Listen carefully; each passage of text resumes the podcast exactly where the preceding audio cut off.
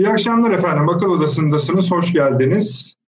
Ee, yine tabii dünya turumuzu yapacağız. Üstelik salgının üzerine binerek yapacağız. Ancak pazartesi akşamı Sayın Cumhurbaşkanı'nın açıklamaları vardı. Bu açıklamalar takip edenler için söyleyeyim, etmeyenler için söyleyeyim özellikle. Sadece virüsle Türkiye'nin mücadelesi üzerinden gitmedi. Elbette onların ana e, akımı oluşturdu. Ancak minik bir dünya turu özellikle Suriye ve Irak üzerinde Türkiye'nin biraz sinirlenmeye başladığına ilişkin imalarda bulundu. Libya konusunda değindi. Ee, yeni bir normalimiz olmayacağını salgından sonra bahsi bir normal olacağını ama o normalin de yeni bir normal olacağından bahis etti. Ve tabii şuna da değindi. Ee, biz ne zaman krizle mücadele mealen söylüyorum ediyor olursa Türkiye, işte salgında da aynı, hala Türkiye'de bazı garip seslerin çıkmakta olduğundan, bu garip seslerin bazı tonlarının darbeler, darbe imaları olduğundan bahs bahis etti. Bu akşam e, buna bir yer açmak istiyoruz. Şu sebepten dolayı efendim. E, mesela şöyle bazı programlarda bazı eski bürokratların yani asker de aynı zamanda böyle işte bazı mesela kozmik odaya yapılan baskınlar sırasında yüzlerce Türk görevlinin hayatını kaybettiğini yurt içinde ve yurt dışında gibi e, konuşmalar yapıyorlar. Bunların doğru olup olmadığı meselesinden ziyade onların doğru olmadığını biliyoruz ama e, işte Cumhurbaşkanı'nın bahsettiği bu sisli havaya bir şey ifade ediyor olmak lazımdır diye düşünüyoruz. Orada bir nasıl söyleyelim basmamamız gereken bir yer varsa biraz onu konuşmak istiyoruz. Bu sadece Türkiye ile ilgili değil, Türkiye'nin dünyadaki konumuyla, pozisyonlarıyla değil. Elbette Amerika Birleşik Devletleri'nin durumuyla ilgili ayrı bir bölümümüz olacak. Bundan sebep şudur. Sadece salgın meselesi değil efendim. Seçimler nedeniyle Amerika'nın içi ve dışı yani dışarıyla ilişkisi vahşileşmeye başladı. Özellikle iş tarafı. Bunu böyle parça parça ekonomi boyutu çok çok önemli. E, ele alacağız. Libya'ya bakacağız. Suriye'de Esed üzerinden bakacağız. Bir önceki programda nasıl söyleyelim bir ön söz sayfası, ilk sayfayı açmıştık. Arkası geldi. Ruslar da bu konuda konuşmayı devam ettiriyorlar. Amerikalılar da devam ettiriyorlar. İşte nihayet pazartesi günü Cumhurbaşkanımız da konuştu. Önemli bir konu. Irak. Irak'ta Kürt Bölgesel Yönetimi ile PKK, KYB ile Goran artı KDP arasında, Erbil ile Süleymaniye arasında bir gerilim hattı var. Türkiye'nin terörle mücadelesi devam ediyor. O da onun üzerine biniyor. Bir yani bir değişiklik hali var Suriye de birleştirdiğimiz. İngiltere'ye gideceğiz. Yine Rusya'ya ayrıca gideceğiz. Yani dün bir günde 10 bin, 11 bine yakın yeni vaka geldi. Korktuğumuz bir şeydi. Hindistan'a da takip ediyorduk. Ona da bakacağız. Almanya'ya bakacağız. Avrupa Birliği'nin Temmuz'da yönetimini alıyor. Bizle ilgili durumlar var. Ve hepsine efendim değineceğiz. Profesör Doktor Süleyman Seyfi Öğün Hocam burada. Hocam hoş geldiniz. Hoş bulduk. Merhabalar. Sayın Avni Özgüler burada. Avni abi hoş geldin. Hoş bulduk. Doçent Doktor ve Emekli Tuğ Sayın Fahri Enene Paşam nasılsınız? İyi misiniz? Teşekkür ederim. İyi yayınlar diliyorum. Çok teşekkür ederim. Anne abi, bu içeriden dışarıya doğru gidelim arzu edersen. Olur. İşte pazartesi akşamı da Sayın Cumhurbaşkanımız da bahis etti. Bu konuşmalardan belli ki hala bu tür konuşmaların devam etmesi ne anlama geliyor onu bilmiyoruz. Yani isim de verebiliriz de beni emin olun hiç bunları ilgilendirmiyor. Yani isimleri beni ilgilendirmiyor. Çünkü böyle biraz bende elimi yıkama hissi uyandırıyor onları zikrettiğim zaman. Ama bunu bir anlamaya çalışalım ne olduğunu. Artık İstanbul'dan mı başlarsınız? Efendime söyleyeyim o bahsettiğim televizyon programından mı başlarsınız? Nasıl arz ediyorsanız. Şimdi e, dün Sayın Cumhurbaşkanı'nın seslendirdiği mesele Türkiye'nin gündeminde e, birkaç gündür tartışılan bir konu. Hı ve sürekli kabaran, kabartılan ama tevillerle filan efendim yumuşatılmaya çalışılan bir taraftan öbür taraftan e, yine de bir öyle değildi ama böyle filan gibi yine yelpazelenen bir tablo var. Nedir bu? Türkiye'de e, bir şekilde e, demokrasi ya da sandığı diyelim ya da halkın reyini içine sindiremeyen e, ya da bundan her şöyle ya da böyle rahatsız kesim var. E, ve hani e, bunun eninde sonunda mutlaka bir bir şekilde tahrip etme potansiyeli de var. E, nedir bu eninde sonunda dediğim? Öylesine kışkırtıcı olabiliyorlar ki, öylesine yalana, iftiraya ya da abartıya dayalı bir algı operasyonuna verilebiliyorlar ki sizin atacağınız adımlar, yapacağınız hamleler, efendim üreteceğiniz siyaset, şu bu hepsi merhaba oluyor. Yani ama bütün bunların içerisinde en önemlisi millet, devlet zaman kaybediyor. Geçmişte biz bunları yaşadık. Türkiye diyelim ki 1970'ten 80'e kadar 10 yılını kaybetti.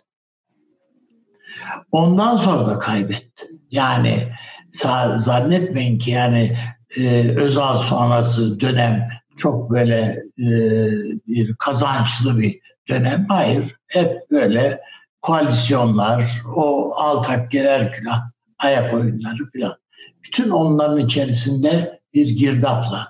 Nitekim işte AK Parti'yi iktidara getiren seçimde 3-4 partinin partinin tasfiye olduğu yani parlamento dışında, meclis dışında kaldığı bir seçim.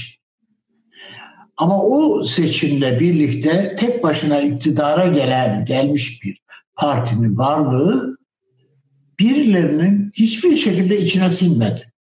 Bu birileri derken sadece zannetmeyin ki yani CHP'yi tek başına kastediyorum falan. Evet CHP'nin içine sinmedi, sinmedi.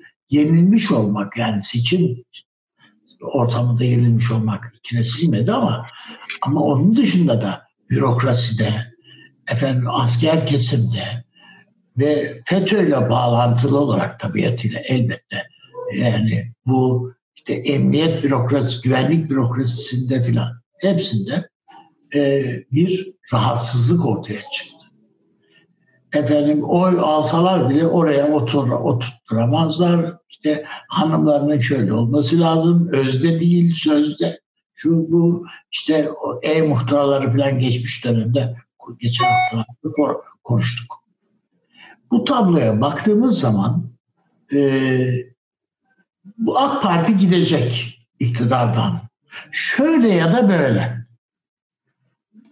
Şimdi ben desem ki Nedret Bey oradan o kurumdan gidecek. Şöyle ama şöyle ama böyle desem. Bundan ne anlaşılır ya da Avni Bey oradan gidecek şöyle ya da böyle. Bu yani ya efendim patronun adıyla konuşacağız bunu işine son verdireceğiz demektir. Ya da gideceğiz döveceğiz demektir yani. Başka bir manaya gelmiyor. E, siyasette bu şöyle ya da böylenin karşılığı silah gücüyle darbeyle işte o 15 Temmuz şöyle ya da böyle demektir. Ne bir örnektir esas. 15 Temmuz'da evet millet e, köprüde şurada burada direndi, hakikaten yiğitçe karşı koydu. Ama yani bu siyasetten ayrı yani AK Parti direndi falan anlamında değil. Halk direndi koydu. Ama birileri de caddelerde bu iş bitti diyerek göbek attılar yani eğlendiler. Marşlar söyleyip yürüyüşler yapıldı yani. Peki abi şimdi ne zaman şöyle ya da böylenin bugüne bir yansıması var. Ha şimdi ha tamam iyi. yansıması yani bugüne yansıması nedir?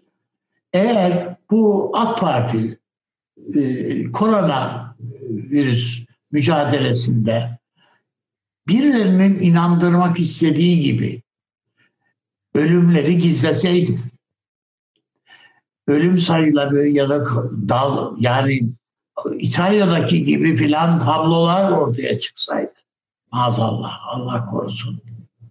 Yani e, işte morglarda yer bulunamazsa işte bu buz şey böyle donduruculu arabaları da cesetleri saklamak filan zorunda kalsak efendim cenazeleri koy gömecek mezarlık bulunamazsa filan. Maazallah Allah korusun yani o, o böyle bir şey olmasın tabii hiç. Tahayyül bile etmek çok kötü bir şey. Ama maazallah böyle bir tabloyla karşı karşıya ki olmayacak şey değil. Yani bunlar İspanya'da yaşanıyor. Fransa'da yaşanıyor, İtalya'da yaşanıyor da. Hatta Amerika Birleşik Devletleri'nde yaşanıyor da. Türkiye'de niye olabilir? O, o maazallah olsaydı bugün Türkiye'de siyaseti değil başka şeyleri konuşuyorduk. Peki Avni abi bunları Ve onlar bir yere dayandırmak zorunda ama yani şuna dayandırmak. Ama işte olmamasının doğurduğu bir öfke var. Yani başarılı olamamalıydılar. Buna doktorlar, hemşireler, şunlar bunlar hepsi dahil direnmeli idi. Bunları başarısız kılma mücadelesinin bir parçası olmalıydı. Doğru. Ve işte ölü sayısı çok fazla ama gizleniyor. Efendim hastalık şu yüzlerce binlerce falan diye böyle Twitter'larda falan neye çalışıldı? Bunlara çalışıldı. Ama insanlar Allah'tan devletlerine güvendiler. Türkiye Cumhuriyeti Devleti'ne güvendiler. E, tü, Sağlık Bakanlığı'nın yaptığı resmi açıklamalara güvendiler, itibar ettiler ve bu süngü boşa çaldı. Yere battı. Toprağa battı. Şimdi bunun meydana getirdiği hırçınlıkla esasında saldırdıkları halktır. Şöyle ya da böylenin karşılığı sen yapam, o halk yapamıyor bu işi. Beceremedi. O ne, ne sokağa çıkarak işte o gezi olaylarındaki şunlardaki bunlardaki gibi direnebildi ne de sandıkta bu işi becerebildi. Bunu bunu yine işte o zinde kuvvetler. Yani e bunların da bir kısmı işte geçen haftaydı zannediyorum böyle bir yerden patlak veriliyor. Meğer Türkiye'de bu efendim kozmik oda basıldığı vakit bu FETÖ'cüler tarafından basıldığı vakit sızdırılan bir takım listeler, personel listeleri bir PKK'nın eline geçmiş. 850 864 kişi mi ne? 848 efendim? abi. Efendim? 848. 848 kişi katledilmiş. Ya düşünebiliyor musunuz? Türkiye gibi bir ülkede 848 kişi katledilecek ve kimsenin kılı kıpırdamayacak. Bu yani öldürülen insanların aileleri de ne de saygısızlık. Herkes kuyruğunu kızıp oturdu. Böyle bir şey olabilir mi? Yani bütün bunları bunları söyleyenler rütbeli bir takım insanlar yani. Emekli ve rütbeli. Şahitleri de orgeneral yani. Şahitleri Genelkurmay Başkanı. Genelkurmay Başkanı işte yani. Neyse. O kadarını söyle. Yani şahit gösterdikleri diyelim. Şahitleri demeyelim de. Öyle. Yani şimdi buraya baktığınız vakit yani herkes birbiriyle paslaşıyor esasında. Böyle bir iddianın zerre kadar gerçekliği olsa yani bir an için kabul edelim ki gerçek olması muhtemel. Bu iddia bir televizyon kanalında dillendiriliyor. Aynı televizyon kanalı ertesi günde bunu haber yapması gerekmez mi kardeşim ya? Az buz değil ki 850 kişi katledilmiş. Kimsenin haberi yok. Yani bu gazetecilik açısından dahi baksan böyle değil mi? Bir şey yakalanmış, bir haberi yakalamışsın. Bununla ertesi günde bunu sürdürmez misin?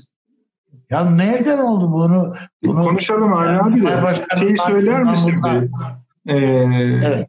Bu paslaşıyorlar. Herkes birbiriyle paslaşıyor dedin ya. Kim abi? Kimler evet. paslaşıyor yani? İsim medya, medya üzerinde. Siyaset, siyaset medyaya pas veriyor. Pa, e, medya bir bürokrasiden, eski bürokrattan, askerden, şundan bundan şey alıyor. Efendim işte bir takım meslek odaları var. Türk Tabipler Birliği'ydi, şuydu, buydu filan gibi. Yani tabiplikten başka her şeyden anladığını bildiğimiz. Yani Boğaz Köprüsü yapılmasın efendim falan diye bildiriler de yayınlayan bir kuruluştan söz ediyoruz. Bunların yani sivil toplum örgütü diye geçiyor lafta. Peki. Baktığınızda. Bu la, yani kanunla kurulmuş sivil toplum örgütü olur mu kardeşim? Eğer gücünüz yetiyorsa o kanunun kuruculuğun, kanunun verdiği şeyi, gücü den bir sıyrılın, o kalkanı bir tarafa bırakın da dışarıdan bir e, tabipler birliği diye bir birlik kurun, üye sayınıza bir bakalım. Oradaki gücünüze bir bakalım. Bunlara üye olmayan doktorluk yapamıyor. Bunlara üye olmayan baroya, üye olmayan avukatlık yapamaz. Mühendis, mühendislik yapamaz. Peki abi yani, devam edeceğiz. Kanun kurul. Bunlara sivil toplum örgütü sıfatını bu devlet vermiş. Peki, peki. Onun için yani tüm bunları e, içerisinden tüm, biz hep vesayet kurumları diyoruz ya bu anayasa mahkemesi işte şuydu buydu yani e, silahlı kuvvetlerdeki işte o Cumhuriyeti koruma kollama şeyleri, hevesleri filan filan vesayet kurumları diyoruz ya bunlar. Peki. Ya bunlar da öyle. Tamam. Paşama bir soralım. Böyle şeyler olabilir mi? Nasıl olur? Mümkün müdür olması? Ee, Prosedürü şey, vardır herhalde. Böyle bir şeyin duyulmaması gibi bir şey. Ee, evet. E, yani bu konuda o zaman oranın daire başkanı olarak görev yapan, e, şu an emekli olan e, bir generalimizin e, Saygı Öztürk'le yapmış olduğu bir söyleşi malum kitaplaştırılmış e, Kozluk Oda adı altında. Esasında o komutanımızın bir takım açıklamaları vardı ve içeriye sokmamak için nasıl mücadele ettiklerini anlatmıştı. Burada tabi o zamanki ismi kendisi de Seferberlik Tetkik Daire Başkanlığı'ydı ismi. Yani bunun e, malum e, NATO kapsamında kurulmuş ki daha sonra bu yapılanma kaldırıldı. E, doğrudan doğruya Özel Kuvvetler Komutanlığı'na bağlı çalışıyordu esasında Seferberlik Dairesi de. Hemen hemen her ilde e, bir seferberlik ile ilgili bir birim ve genelde de başında bir albay rütbesinde ufak bir büro, e, bir nevi MİT binaları gibi. E, bunlar tamamen özellikle Soğuk Savaş döneminde e, Rusya'nın e, topraklarının işgali karşısında e, mücadeleyi e, ayaklanmaya karşı koyma veya ganizamat tekniklerine göre yetiştirilmek üzere belirlenmiş e, ve tamamen e, gizli bir e, görev anlayışıyla benimsenmiş. E, silahları belli yerlerde olan e, e bir nevi Amerikan National Guard'ları gibi ama e, bunlar gizli olarak hareket ediyordu. Bu isimler belliydi. E, bu isimlerin e, işte kozmik bürolardan alınarak e, bu maksatla bunu imha edildiği söyleniyor. E, ancak böyle bir şeyin ben e, mümkün olmadığını düşünüyorum. E, çünkü e, bu isimlerin hiçbiri e, açık olarak orada bilinmez. Yani kozmik büroda olmuş olsa ve sonuçta da dediğim gibi yani o bölgede bizler de görev yaptık. Yani bu insanları da gördük. Yani bu e, kolay kolay orada ciddi kapsamlı aşiretlerin ve büyük ailelerin böyle sıradan fakir e, ailelerin değil bayağı etkili ailelerin büyüklerinin de çocuklarının da olduğu bir yapı. Dolayısıyla böyle bir şeyin olması özellikle Doğu ve Güneydoğu Anadolu bölgesinde e, PKK'nın yaptığından daha vahim bir katliam meydana gelirdi. Yani bugüne kadar yaptığından. Yani böyle bir şeyin de e, ne e, o bölge halkından e, ne güvenlik güçlerinden e, ne de hukuktan e, saklanmasının ben mümkün olmadığını düşünüyorum. O halde, hele hele böyle 8 bir rakam gibi. O halde, o halde niye böyle?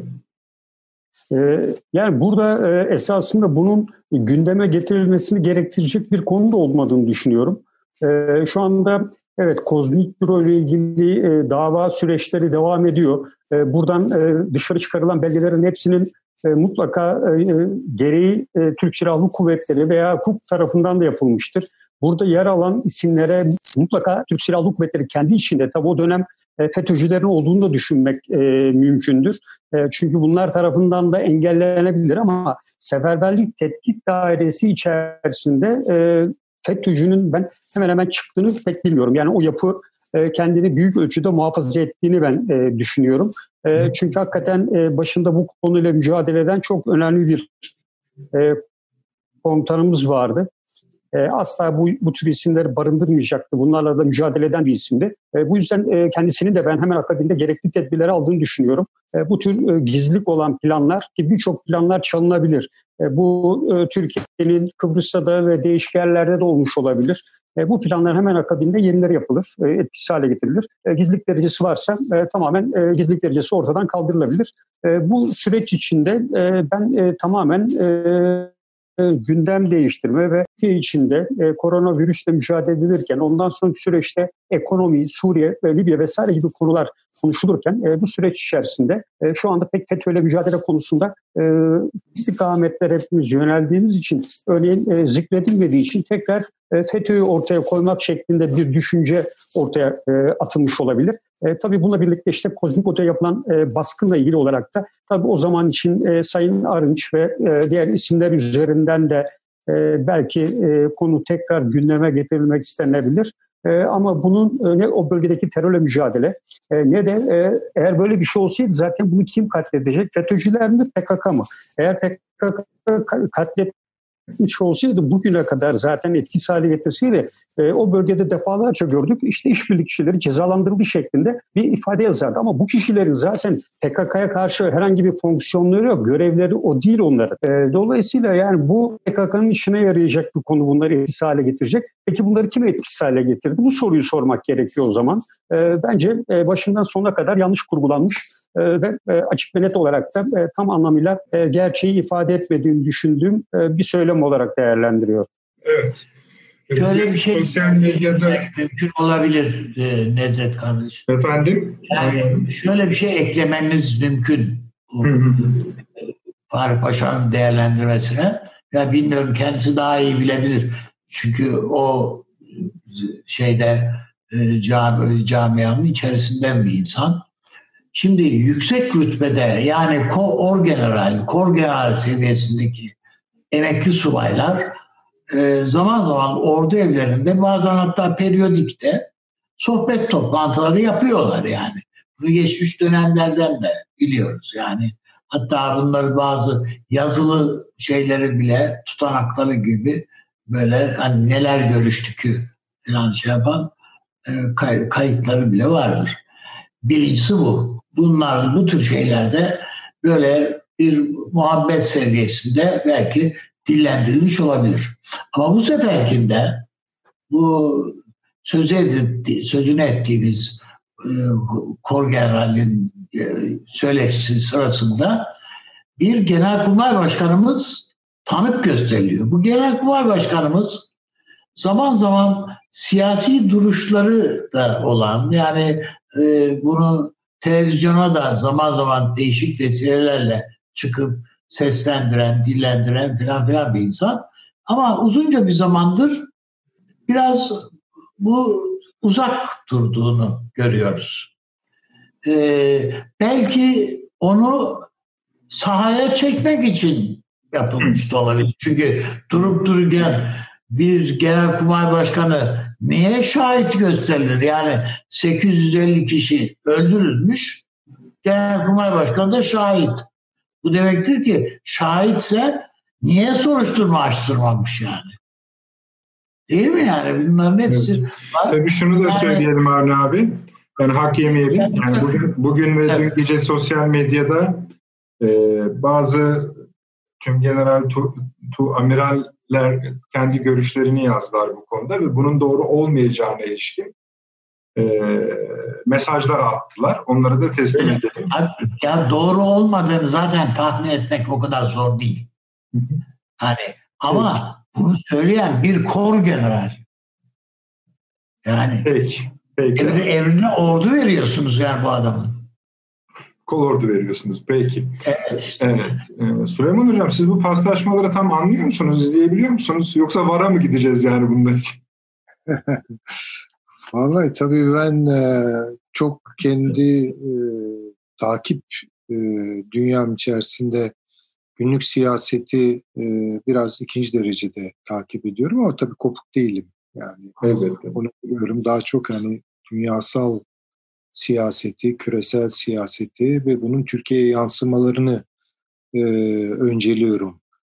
E, ama bu kadarı bana da yansıdı. E, siz de haberdar ettiniz. E, çünkü bir de benim şöyle bir zaafım var. Televizyon seyretmediğim için yani bunların bir kısmı da e, konvansiyonel medyaya düşmediği için e, bir de sosyal medyada yok olduğum için yani var olmadığım için e, böyle takipte zorlanabiliyorum. Ama bunlar çok şaşırtıcı değil. E, çok e, özel bir e, dönemi idrak ediyoruz. Daha doğrusu yaşıyoruz da ne kadar idrak ettiğimiz konusunda şüphelerim var. E, ama bir taraftan da siyaset yürüyor. Şimdi şöyle bir korelasyon kurmaya çalışıyorum. Yani bu kadar olağanüstü bir dönemde siyasetin de olağanüstü bir pozisyon takınmasını beklerim. Yani bu biraz siyasal etikle ilgili. Burada etik kelimesini özellikle kullanıyorum. Yani moral demiyorum ve ahlak deyip geçmiyorum. Hakikaten etik olarak bir siyasetçi böyle bir durumda eğer etik duyguları güçlüyse e, biraz olağanüstü bir pozisyon alır. Olağanüstü duruma uygun bir pozisyon alır. Bu da biraz siyasetin olağan ikliminden çıkmayı gerektirir herhalde değil mi yani? Beklenen odur. Ama bu olağanüstü durumu geriye çevirerek olağan siyasetin içinde bir fırsatçılığa dönüştürmek bu hoş bir davranış değil. Cumhurbaşkanı'nın söylediği herhalde bu olsa gerek. Evet yani bu bence çok e, yani kendilerine de yaramayacak. Bundan ne türetmek istiyorlarsa kendi işlerine de yaramayacak. Kendi ellerinde de patlayacak olan bir şeydir.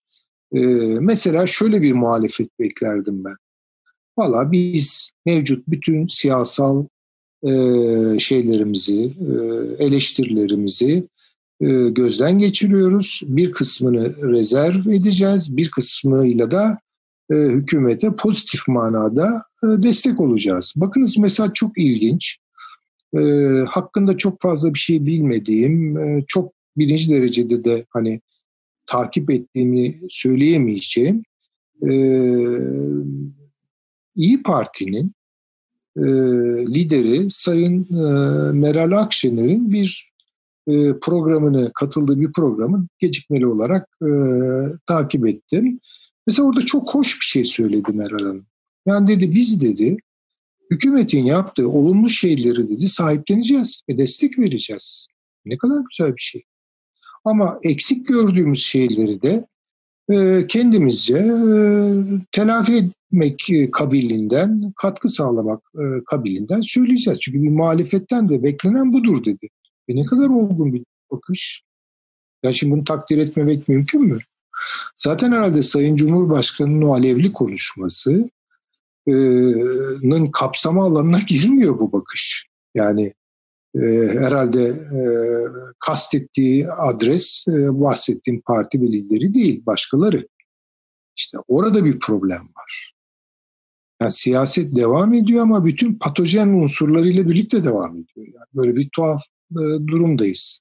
Halbuki gün o gün değil. Hakikaten olağanüstü bir e, durum ve bunun idrakiyle her bir siyasi kesimin, unsurun, neyse partinin e, bunun olağanüstü taraflarıyla kendini de revize etmesi gerekiyor. Yani mesela e, şunun bekliyorlar koronavirüs atlatılacak, normale döneceğiz. Gene eskisi gibi siyasetin kazanını kaynatmaya devam edeceğiz. Böyle bir şey olmayacak. Bunu bir kere unutsunlar. Bunu evet. iktidar için söylüyorum. Hocam, şöyle dediniz ya, e, daha doğrusu şöyle bir bölüm var ya, bu beni daha da böyle garip yani hissettiriyor. Şimdi bir ülke bir katastrofla uğraşıyor, bir kriz var arzu ettikleri şey şu ise yani bu kriz neticesinde ülke bir zarara uğrasın. Bu zararın faturası hali hazırdaki hükümete çıksın. bunun çıkarılması için de aracı olarak biz bileşenlerimiz var. Bileşenler kim? İşte demin Avni Bey herhalde söyledi öyle hatırlıyorum. Ve sağlık çalışanlar olabilir, doktorlar olabilir, bilmem ne falan. Bunlar da memleket yani hep milletle birlikte hareket edince onlara da kin kusma durumu. Yani bu nasıl bir şey? Yani bu hani patojen matojen bu ayrı bir bilim dalı yani tıpta. Yani bu ayrı ee, e, tabii yani şimdi şöyle söyleyelim. E, e, bu bir basitlemeyi hep çağrıştırıyor bana. Biz üniversitede okurken filan e, tabii paşam askeri bir okulda okuldu, okuduğu için bunu pek peki dışarıdan izleyebilmiştir. E, ama Avni Özgürel Üstad bunu çok iyi bilecektir. Siz de bileceksinizdir. Böyle e, sığ aktivistlerde üniversite öğrencileri arasında hep şu tekerleme ağızda dönerdi. Nicel çeliş, e, birikimler nitel patlamaya yol açar. Çelişkilerin keskinleşmesini bekleyelim ki vaziyet alalım falan. Ya çelişkiler keskinleşiyor da o ara kimler hangi maliyeti ödüyor ve bunu umurlarına koymuyorlar. Bu kötü bir mahkevelcilik. Yani amaca giden yolda her türlü araç meşrudur. Yani ne yaparsan yap. Yeter ki o amaç hasıl olsun. Yani burada da aynı pozisyonu görüyoruz. Ama çok çirkin. İşte patojen bir şey, yani patolojik bir şey esasında. Siyasetin içinde var bu, bu hastalık. Dünyanın her yerinde de yani benim elimin erdiği kadarıyla örneklerini gördüm. Yani Fransız aktivistlerden de aynı lafları duydum ben. E, Alman aktivistlerden de aynı lafları duydum. Yani bu bir basitleme ve yaygın bir basitleme. Ama onlara da benim önerim e, Lenin'in e, Sol Komünizm Bir Çocukluk Hastalığı kitabını okumalarıdır. E, Marx'ın Küçük Burjuva Devrimciliği üzerine yazdığı şeyleri okumalarıdır. Orada çünkü ayna tutacak, tutacaktır o metinler onlara. Yani bunlar birer basitleme ve ucuz düşünceler. Hakikaten ucuz düşünceler.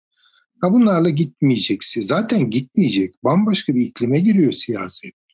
Şimdi hep şunu söylüyorlar değil mi? Yani yeni bir dünya kuruluyor. Ee, hiçbir şey eskisi gibi olmayacak. E bunun içinde siyaset aynı kalmayacak herhalde. Yani siyaset de dönüşecek. Belki dili dönüşecek, meseleleri dönüşecek. Belki farklı pozisyon almalar ortaya Yok, çıkacak. Hiçbir şey eksik olmayacaktan. Onların anladığıyla sizin anladığınız dağlar var arasında. Onların anladığı, yani. ah şimdi gidiyor. Anladığı o onların. Evet, tabii ya bu, bu işte diyorum bu bir fırsatçılık. Ya bu, bu doğru bir şey değil. Halbuki yani başka türlü de yapmak mümkün. Ben demiyorum ki her şey yani hükümet sıfır hatayla götürüyor diyebilirim. Kendisi bunu söyleyemez. Muhakkak belli hatalar oluyor, belli eksiklikler. Ama genel kanı şu, süreç iyi yönetiliyor. Yani bunu bakınız mesela hiçbir doktor, hiçbir programa katılan belki de yani siyasi meşrebi itibariyle hükümetten hoşlanmayan bir doktordur. Ama çıkıp da yani bunu bir fırsata çevireyim, burada vurayım falan demedi yani. Şimdi hepsi gayet düzgün işlerini yaptılar. Tamam. Ve hepsinin de ortak olarak söylediği şey bunu hükümetin doğru götürdü, düzgün götürdü. Sıfır hata, e sıfır hata Allah'a mahsus zaten. E, olabilir. Orada da katkı sağla. Bunlar yapılabilir. E, hiç olmazsa bu olağanüstü dönemde. Yani olağanüstü dönemin e, giderek olağan hale geldiği e, yakın gelecek geleceğe dönük de e, kendi ayarlamalarını kendin yapacaksın. Halbuki sadece muhalefet için değil, iktidar için de geçerli olacaktır. Yani önemli olan bunu idrak etmek. Çünkü yepyeni bir siyasal iklime doğru gidiyoruz. Çok farklı şeyler konuşulacak, çok farklı şeyler tartışılacak. Bunun kendine özgü bir terminolojisi olacak, kendine özgü bir dili olacak. Belki bugün bir yerde duranlar başka bir yerlere geçecek. Yani hakikaten bir anafor gibi bir ne diyelim ona çok sarsıcı bir e, kasırga gibi geliyor bu iş öyle zannettiğimiz gibi değil. Ben bunları beklerim doğrusu.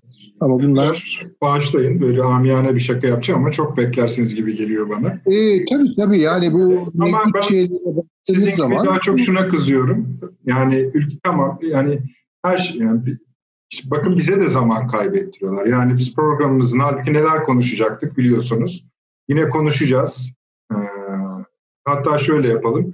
Bu bahsi burada kapatalım ama en azından not düşmüş olduk. Bir tuzak varsa onu göstermiş olduk.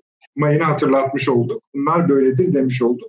Bir ara verelim. Sonra biz kendi işlerimizi aslında kendi işlerimiz de değil, bu memleketin işlerine, bu bölgenin, dünyanın, dünyanın Türkiye ile olan ilişkilerine öyle bakalım arzu edersiniz. Bir ara veriyoruz efendim hemen döneceğiz.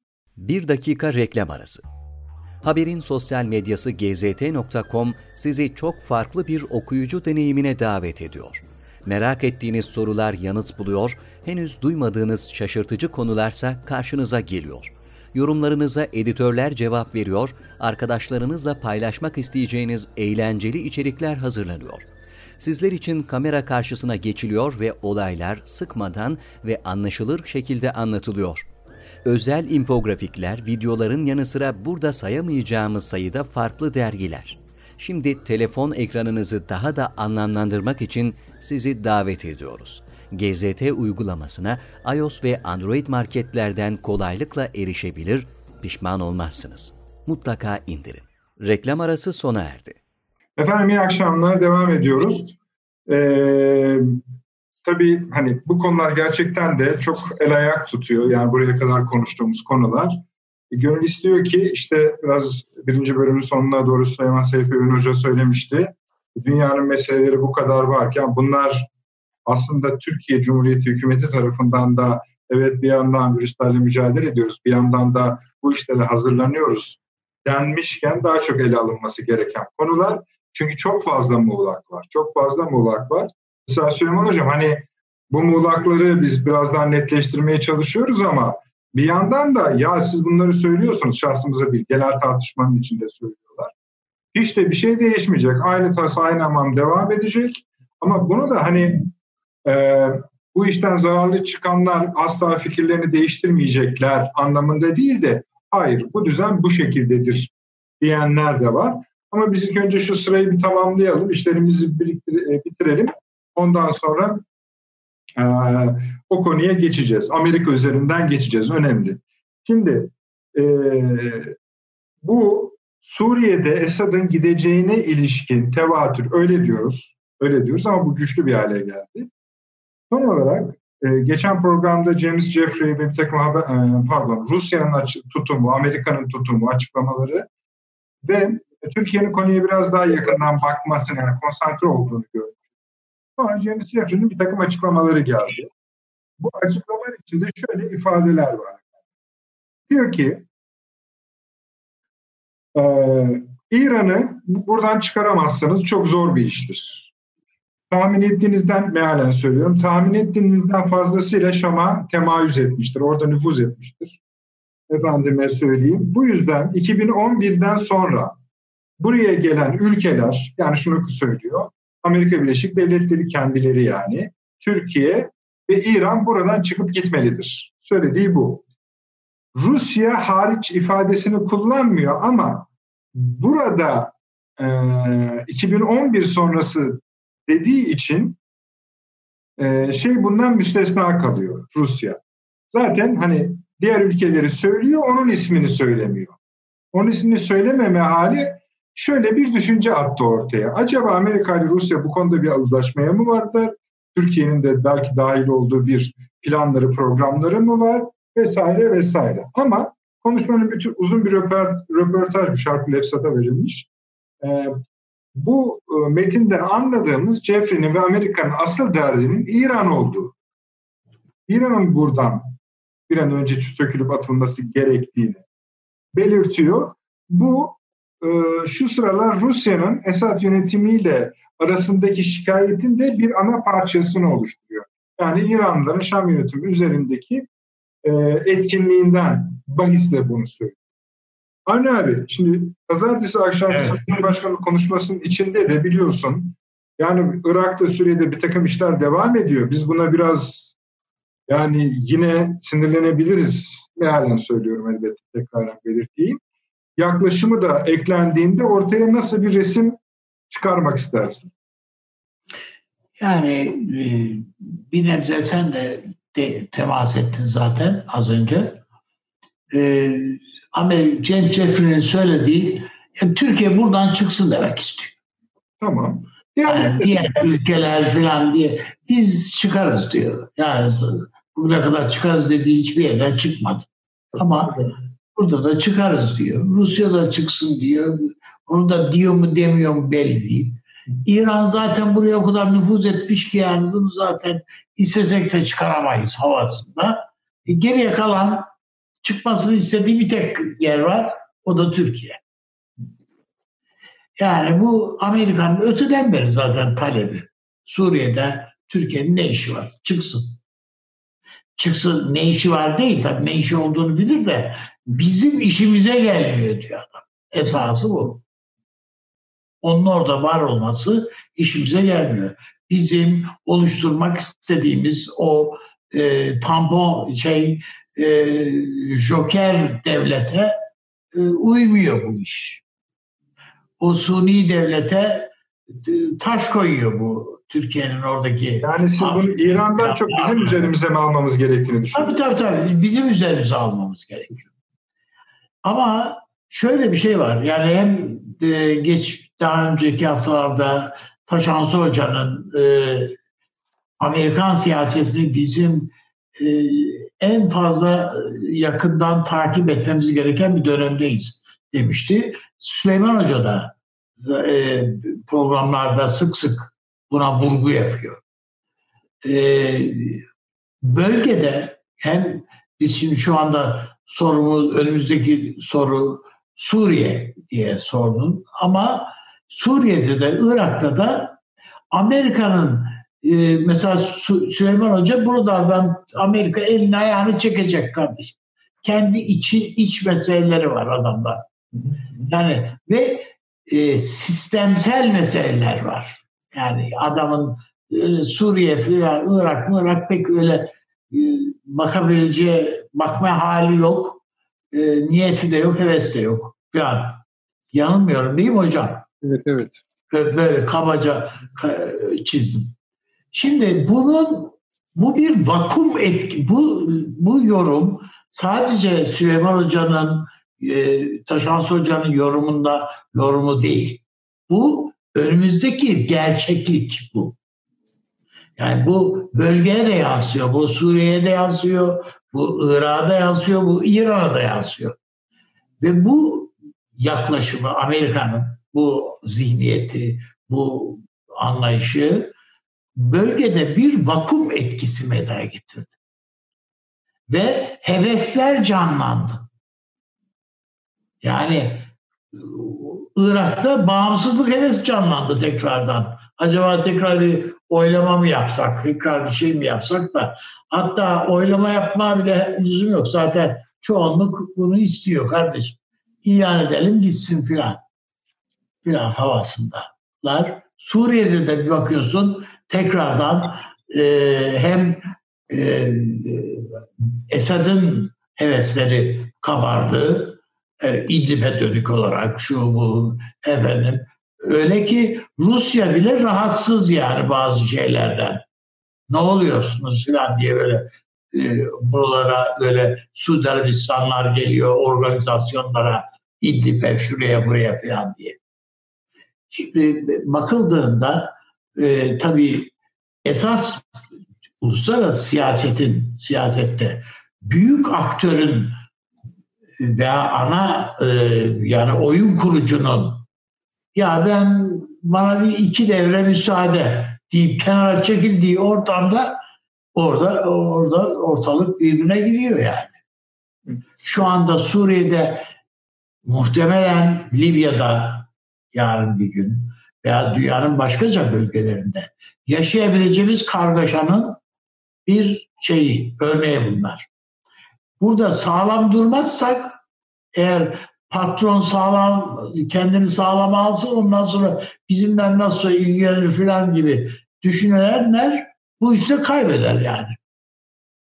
Eğer kendin siyasetini üretebilirsen, kurgularsan ve onu o büyük oy yani kurgulayıcı e, oyunu kuran e, devleti işte burada Amerika bunu iyi takip ediyorsan bunun adımlarını, bunun ülke burada meydana gelen gelişmeleri, bu sadece askeri, stratejik manada meydana gelen gelişmeler değil, ekonomi alanında Amerika'nın ne yapmak istediği, yani ne yapacağı, neye oynayacak, işte altına oynar, dolara oynar, onu yapar, bunu onu koyar, bunu kaldırır filan.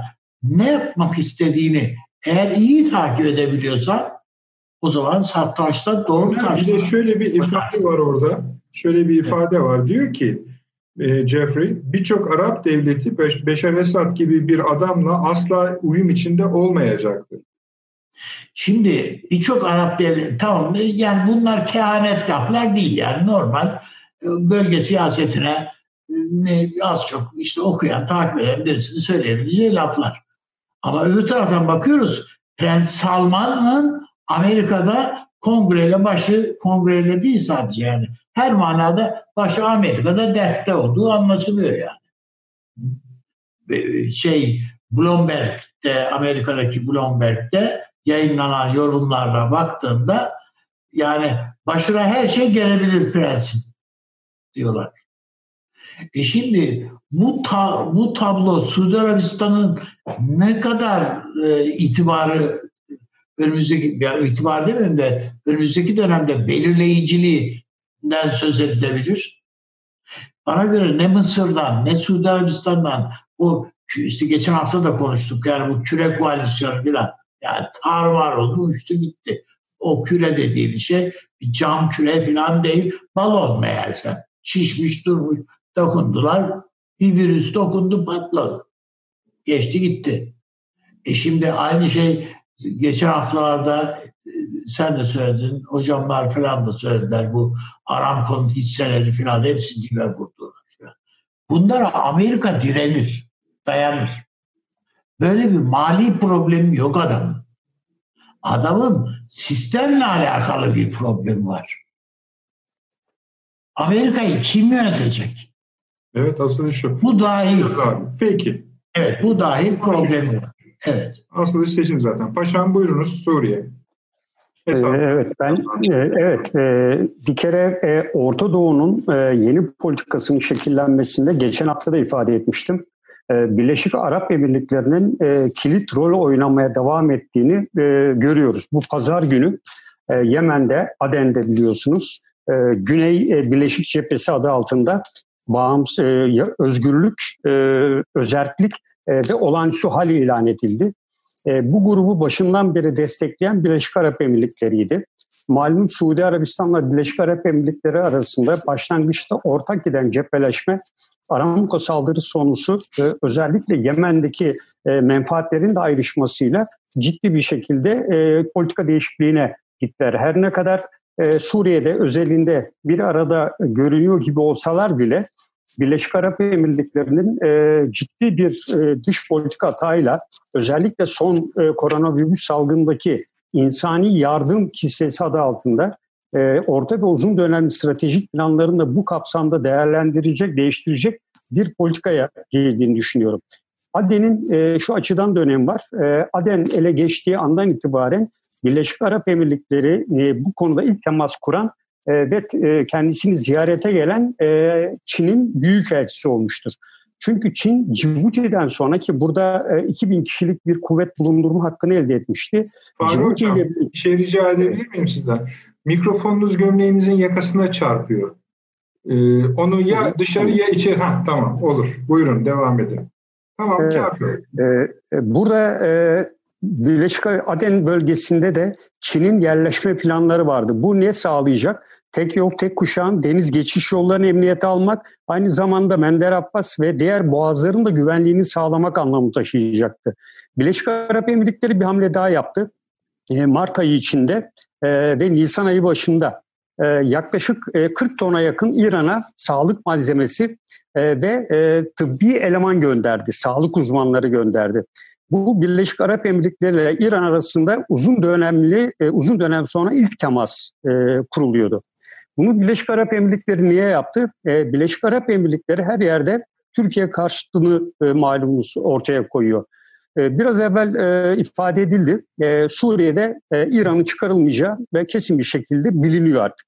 Ve dolayısıyla Birleşik Arap Emirlikleri de e, bu bölgede bir yandan Esad desteklerken bir yandan da Türkiye'ye karşı da İran'ı koruyabilmek, e, İran'da kullanabilmek için e, İran'la olan ilişkilerini bir şekilde e, düzeltme yoluna gidiyor ve e, İran tarafından da Birleşik Arap Emirlikleri'ne yönelik açıklamada da bundan minnettarlık duyulduğunu ve Dünya Sağlık Örgütü de bu davranış nedeniyle Birleşik Arap Emirlikleri'ne teşekkür e, mesajı gönderdi. Ve aynı anda Çin'le de Birleşik Arap Emirlikleri'nin başka bir e, teması da oldu.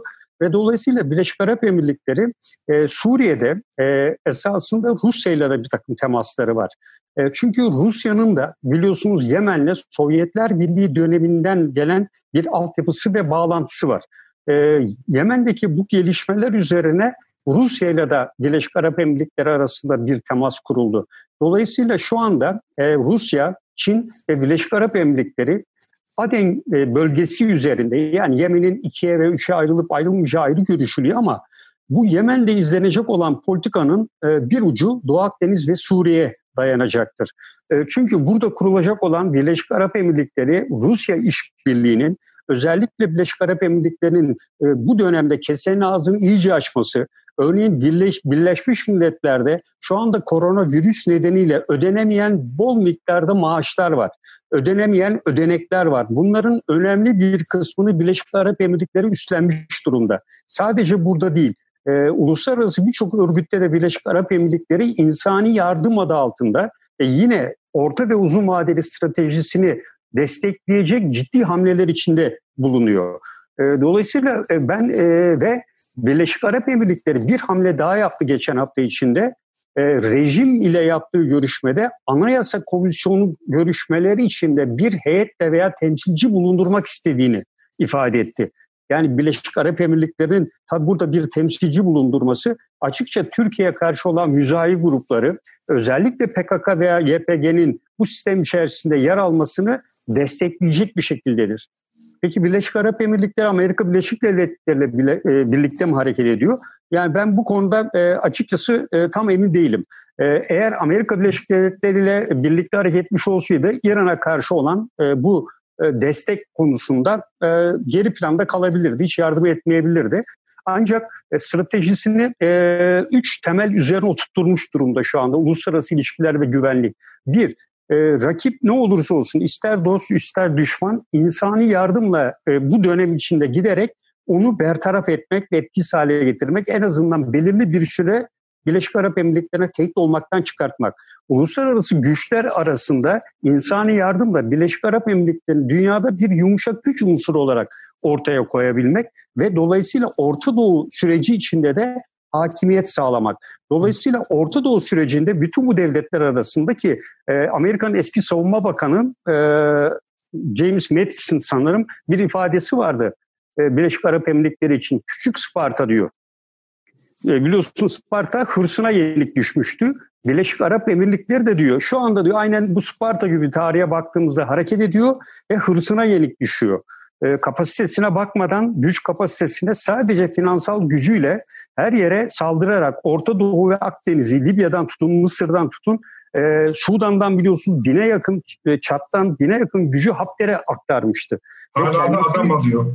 Evet adam alıyor. Yani dolayısıyla Birleşik Arap Emirlikleri'nin e, çok aktif ve dinamik bir politika izlediği Çin ve Rusya'yı e, bir şekilde yanına aldığını çünkü Rusya'nın özellikle e, şu anda içinde bulunduğu petrol fiyatlarının düşüşü nedeniyle malum Suudi Arabistan'la ciddi bir e, tezatlığı var bu konuda.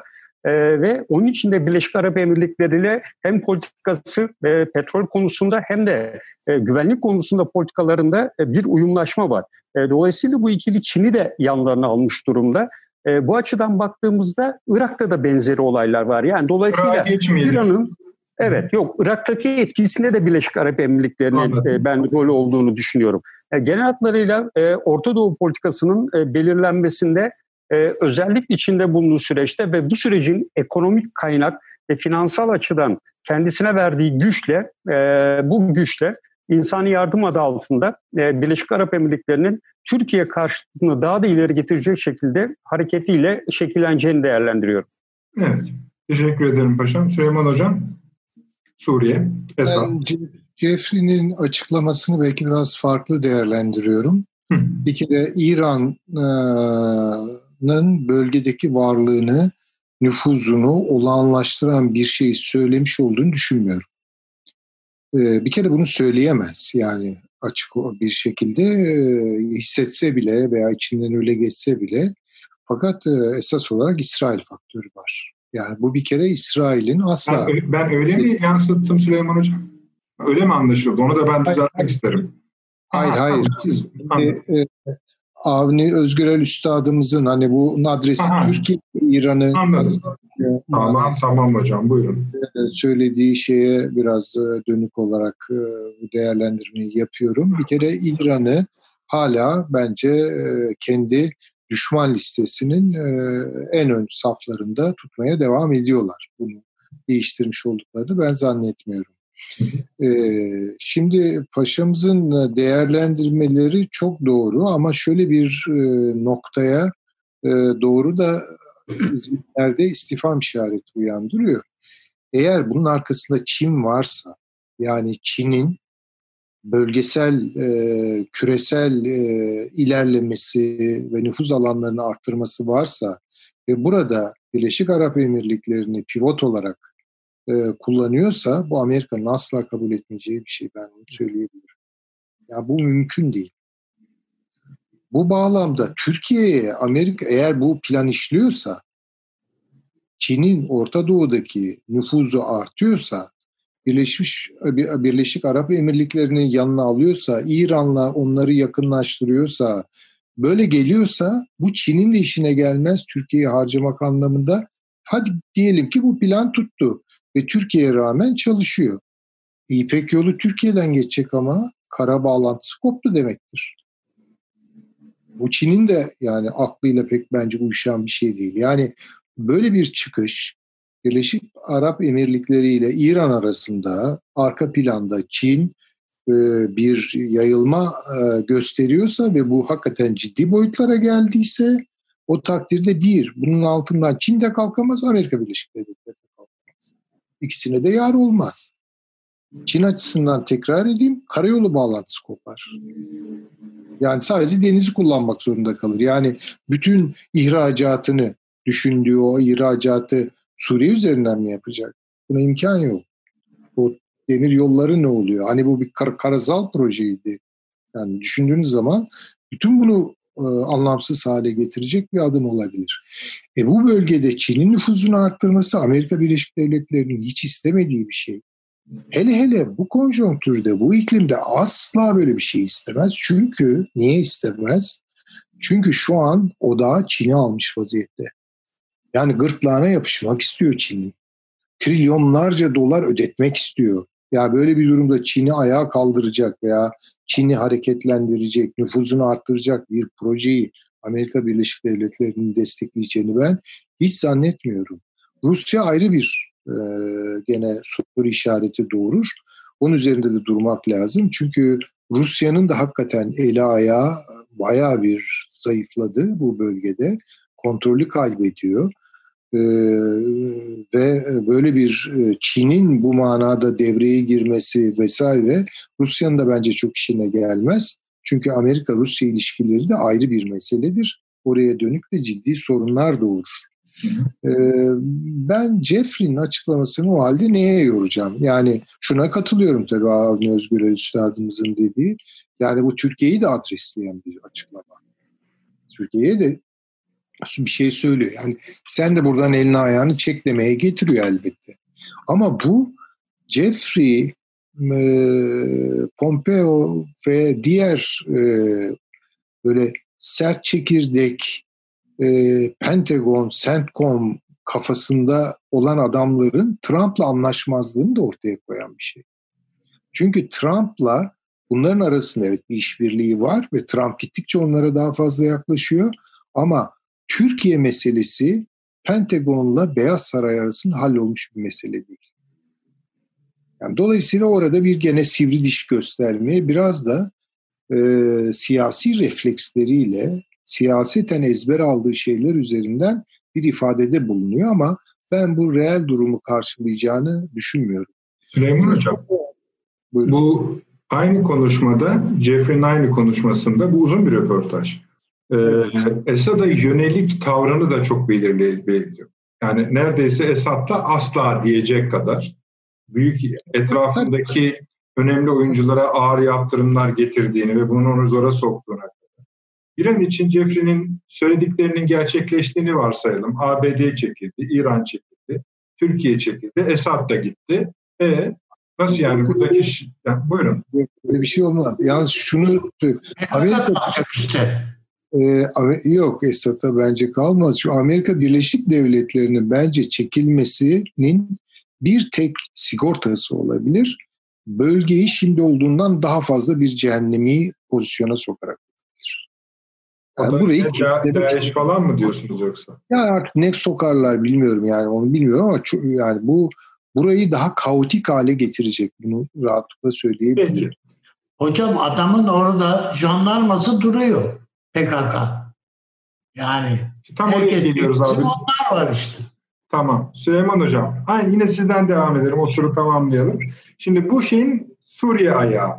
Irak ayağında şöyle bir durum var. Özellikle Kuzey Irak'ta. Kuzey Irak'ta bir süre önce PKK'nın Kandil'e yakın bazı bölgelerdeki varlığının sınırlandırılması çabaları nedeniyle Irak Kürdistan bölgesel yönetiminde başlayan kriz yeni bir aşamaya girdi. Bölgesel hükümetin iki ortağı Kürdistan Yurtseverler Birliği yani KYB ve Goran büyük orta, ortak Kürdistan Demokrat Partisi'ne bayrak açtı. Benzer çatışma Erbil Süleymaniye arasında da yaşanıyor. Yani biz Süleymaniye diyor ki biz kendi başımıza halledeceğiz siz karışmayın falan filan diyor. PKK, terör örgütü vesaire vesaire.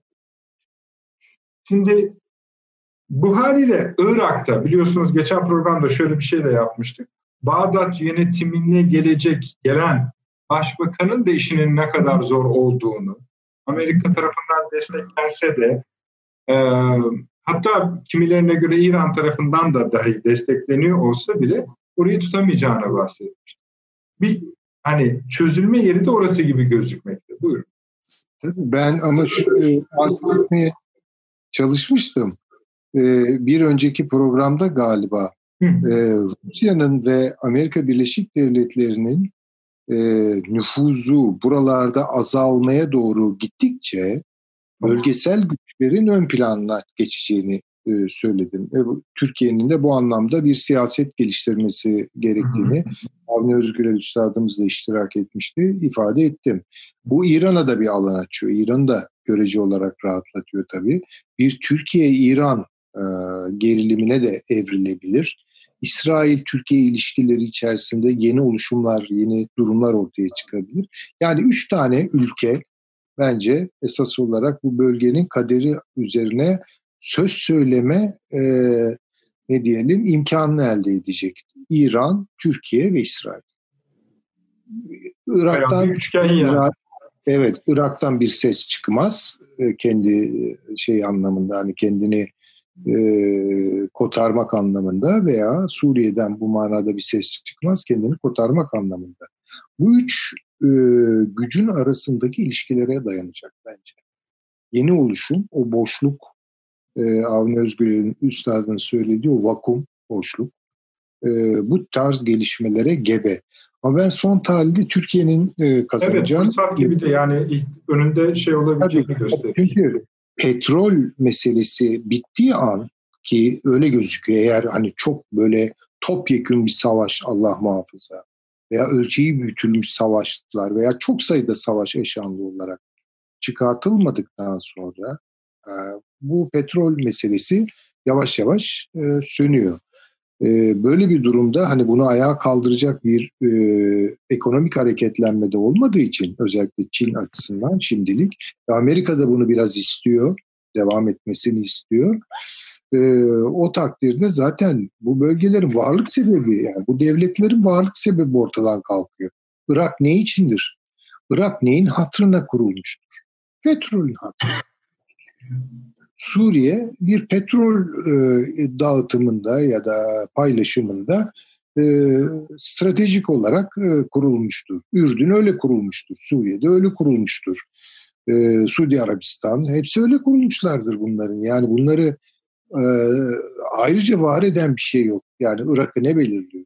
Suudi Arabistan'ı ne belirliyor? Hiçbir şey. Yani bir tarihsel boşlukları var zaten. İkincisi e, eğer bahsedildiği gibi dünya ciddi bir gıda, gıda krizine falan girerse buralarda hayat mayat söner. Çok acı tablolar çıkar.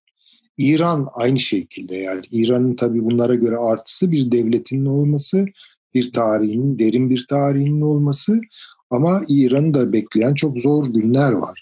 Bunun altında mücadeleyi toparladı biraz galiba. Efendim? Salgınla mücadeleyi toparlamış gibi gözüküyor. Yani tabii ki oralarda çok daha e, başarılı olurlar yani. Ne bileyim Irak'taki tabloyu bilmiyoruz. Ne durumdalar Allah bilir. Suriye'de ne oluyor Allah bilmiyoruz. Yani bilmiyoruz. Ürdün'de ne oluyor Allah Aslında bilir. Avni Bey'le biraz, bayağı bir yani en azından potanız aynı gözüküyor. O da heveslerden bahsetmişti. Amerika Birleşik Devletleri'nin durumundan kaynaklanan heveslerden sonra hareketlenmeler olduğunu söylemişti. Siz de aşağı yukarı ama bir üçgen de çizdiniz. Ee, öyle gözüküyor. Tabii Pardon, ki. Türkiye, İran, İsrail arasında. O üçgen değişik bir üçgen. Artık hangi ucundan tutarsa. Bu sadece Suriye ile Irak'ın geleceğine dair. Dair tabii, tabii. Yani tabii. Başka hesap, aynı zamanda bu üçgen hesaplaşmalar da ihtiva ediyor. Böyle gözüküyor. Evet. Öyle gözüküyor. Yine de Türkiye'nin önü açıkmış gibi gözükmüyor. Yani şimdilik öyle gözüküyor. Öyle gözüküyor. Ali Bey Irak, Kuzey Irak. Şimdi evet, e, hocamın bıraktığı yerden başlayalım. Yani evet bölgede bölge ülkelerini dışlayan bir gelecek zaten söz konusu olamaz yani. Eğer bir de bu büyük devletlerin eli ayağını buradan çeken büyük devletlerin dediğiniz şurada bir tanesi var zaten. Efendim bölgeyle alakalı olmayan Amerika Birleşik Devletleri elini ayağını çekerse işte İsrail, Irak ve Suriye kalıyor. İran ve Suriye kalıyor. Baktığımızda e, eğer bir oyun kurulması söz konusu ise Türkiye şu anda bu Astana süreciyle esasında çok esaslı bir e, tabloyu e, uluslararası siyasetin önüne koymuş vaziyette. İran öyle ki e, dün yanlış hatırlamıyorsam dündü e, İran Dışişleri Bakanı bu zirve, üçlü zirve e, işte telekonferans yoluyla da yapılabilir diye bir açıklama yaptı. Yani İran'ın bu e, Astana sürecini diri tutmaya ihtiyacı var. Ha buna sadece İran'ın mı ihtiyacı var? Hayır. Türkiye'nin de ihtiyacı var bana göre. Rusya'nın da ihtiyacı var. Ama az önce Süleyman Hoca'nın söylediği İsrail faktörünü göz ardı edemeyiz. Eğer bir gelecek inşa edilecekse burada İsrail hesaba katmayan bir gelecek e, herhalde sorunlu bir gelecek olur. Yani içinde yine iltihaplar biriktiren, e, işte çürüme noktaları biriktiren bir gelecek olur. O yüzden e, şuna katılıyorum. Mesela bu e, gereksiz devletler var bu, bu bölgede. Yani Arabistan'dan başlayarak işte Birleşik Arap Emirlikleri'ydi, şuydu, buydu. Bütün bu emirlikler, Irak'tı, Suriye'ydi filan yani sırf e, İngiltere'den kadının biri kalkmış gelmiş bir arkeolog kadın canı bir devlet kurmak istemiş. Bunları da kuru vermiş işte. Ve kadının Bağdat'ta Bağdat'ta heykelleri de vardı yani eskiden. Ya yani İran işte kraliçesi diyorlardı. Tapıyorlardı yani kadına basmaya. Hala bazı yerlerden öyle. E tabi öyle. Yani onun için bunların varlık sebepleri yok ortalıkta. Ben bir ülkede bir yani şimdi şey yapmayın da e, bizde mesela evlenen çiftler işte ev sultana giderler.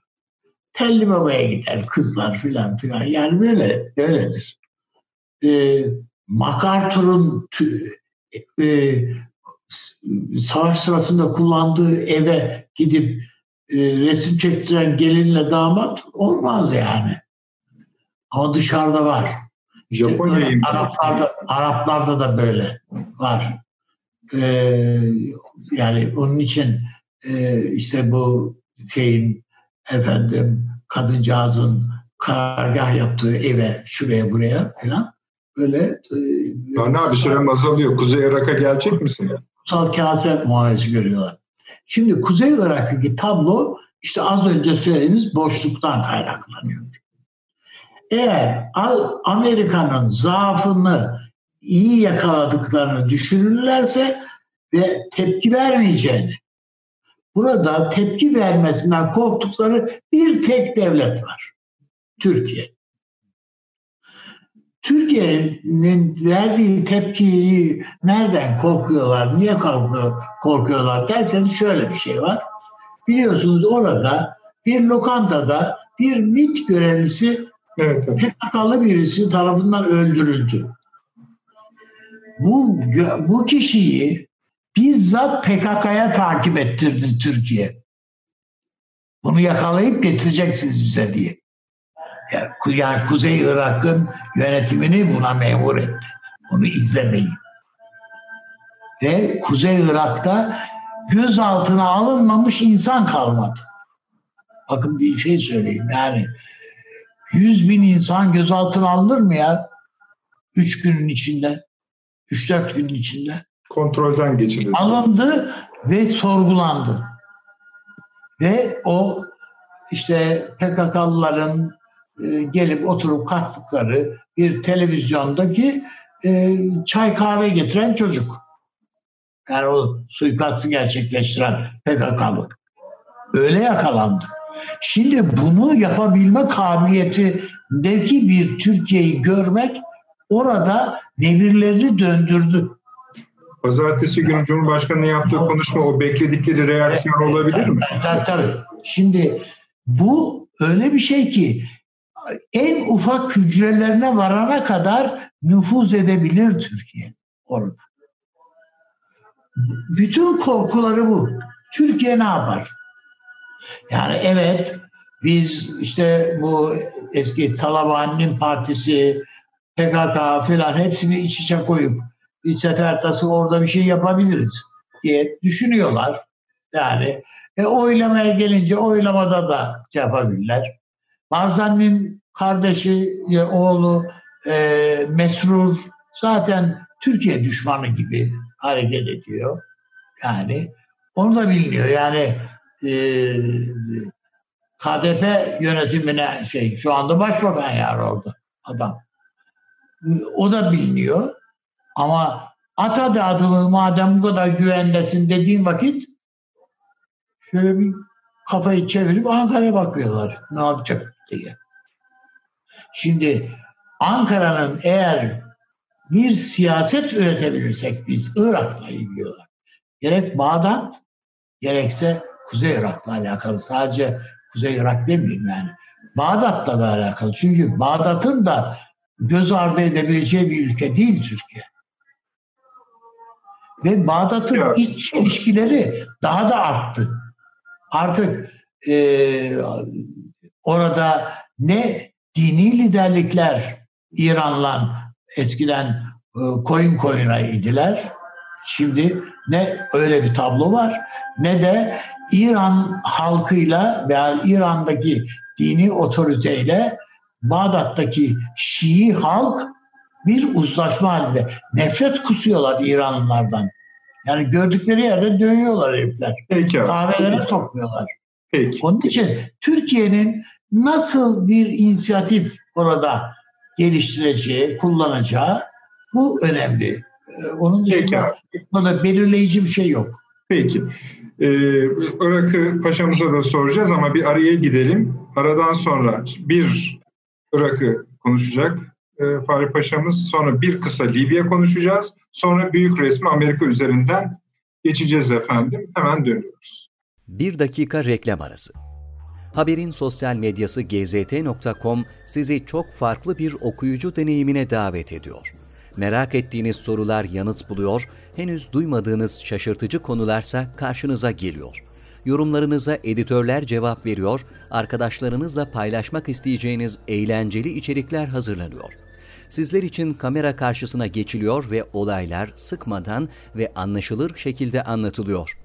Özel infografikler, videoların yanı sıra burada sayamayacağımız sayıda farklı dergiler. Şimdi telefon ekranınızı daha da anlamlandırmak için sizi davet ediyoruz. GZT uygulamasına iOS ve Android marketlerden kolaylıkla erişebilir, pişman olmazsınız. Mutlaka indirin. Reklam arası sona erdi. Döndük efendim akıl odası devam ediyor. Nasıl devam ediyor? Fahri Paşam ilk önce Irak, Kuzey Irak anlatacak. Hemen arkasına da Libya'yı ekleyecek. Libya'yı da tamamlamamız gerekiyor bu akşam. Orada da çünkü ateşli anlar var. Buyurun Mustafa Bey. Ee, evet, ben e, Irak ve Kuzey Irak konusunda da yani biraz evvel e, Birleşik Arap Emirlikleri'nin e, Adem bölgesinde e, Çin'le başlayan yakınlaşmasının ve işbirliğinin bu bölgeye de ben yansıyacağını düşünüyorum. Çünkü Çin'in burada mesafe kat edebilmek için adımları sınırlı.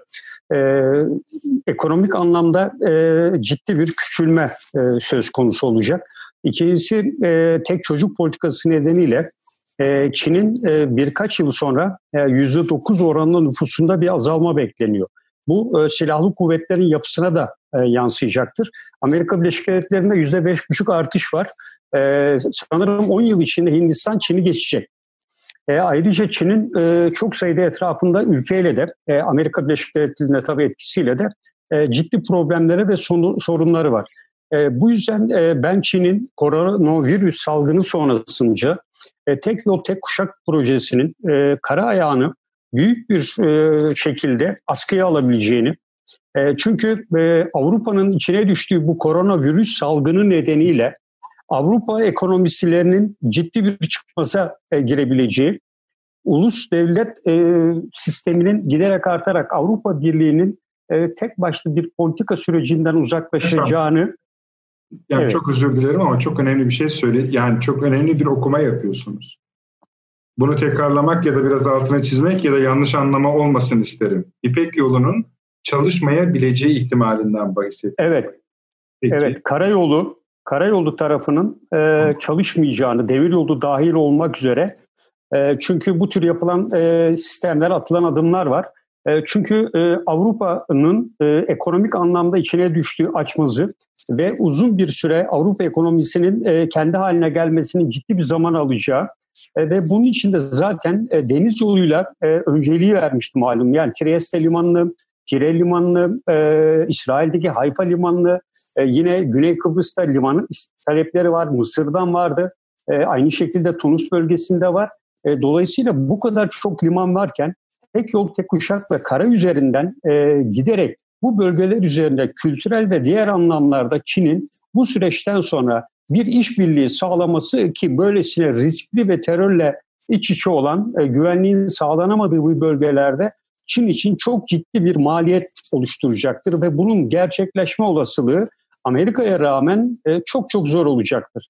E, bundan sonraki ülkelerin de aynı şekilde Çin'in içinde bulunduğu süreci dikkate alarak e, pek fazla e, destek vermeyeceklerini düşünüyorum. O yüzden Çin için Deniz İpek yolu daha önem kazandı.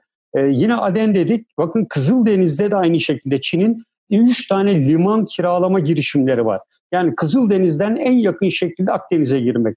Üçüncüsü Sudan girişinde bir limanı aldılar ve genişletmeye çalışıyorlar.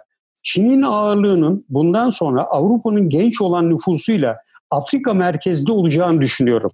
Bunun Kuzey Irak'a yansımalarının olduğunu değerlendiriyorum. Ee, çünkü daha evvel dedim Amerika Birleşik Devletleri ile birlikte Çin Kuzey Irak'ta birbirleriyle bir şekilde örtülü bir yarış içine girmişlerdi. Ve Amerika Birleşik Devletleri Erbil'de yaptırdığı e, konsolosluk binası ki dünyanın en büyük binasıydı. Hemen onun yakında Çin de inşa ettirmişti.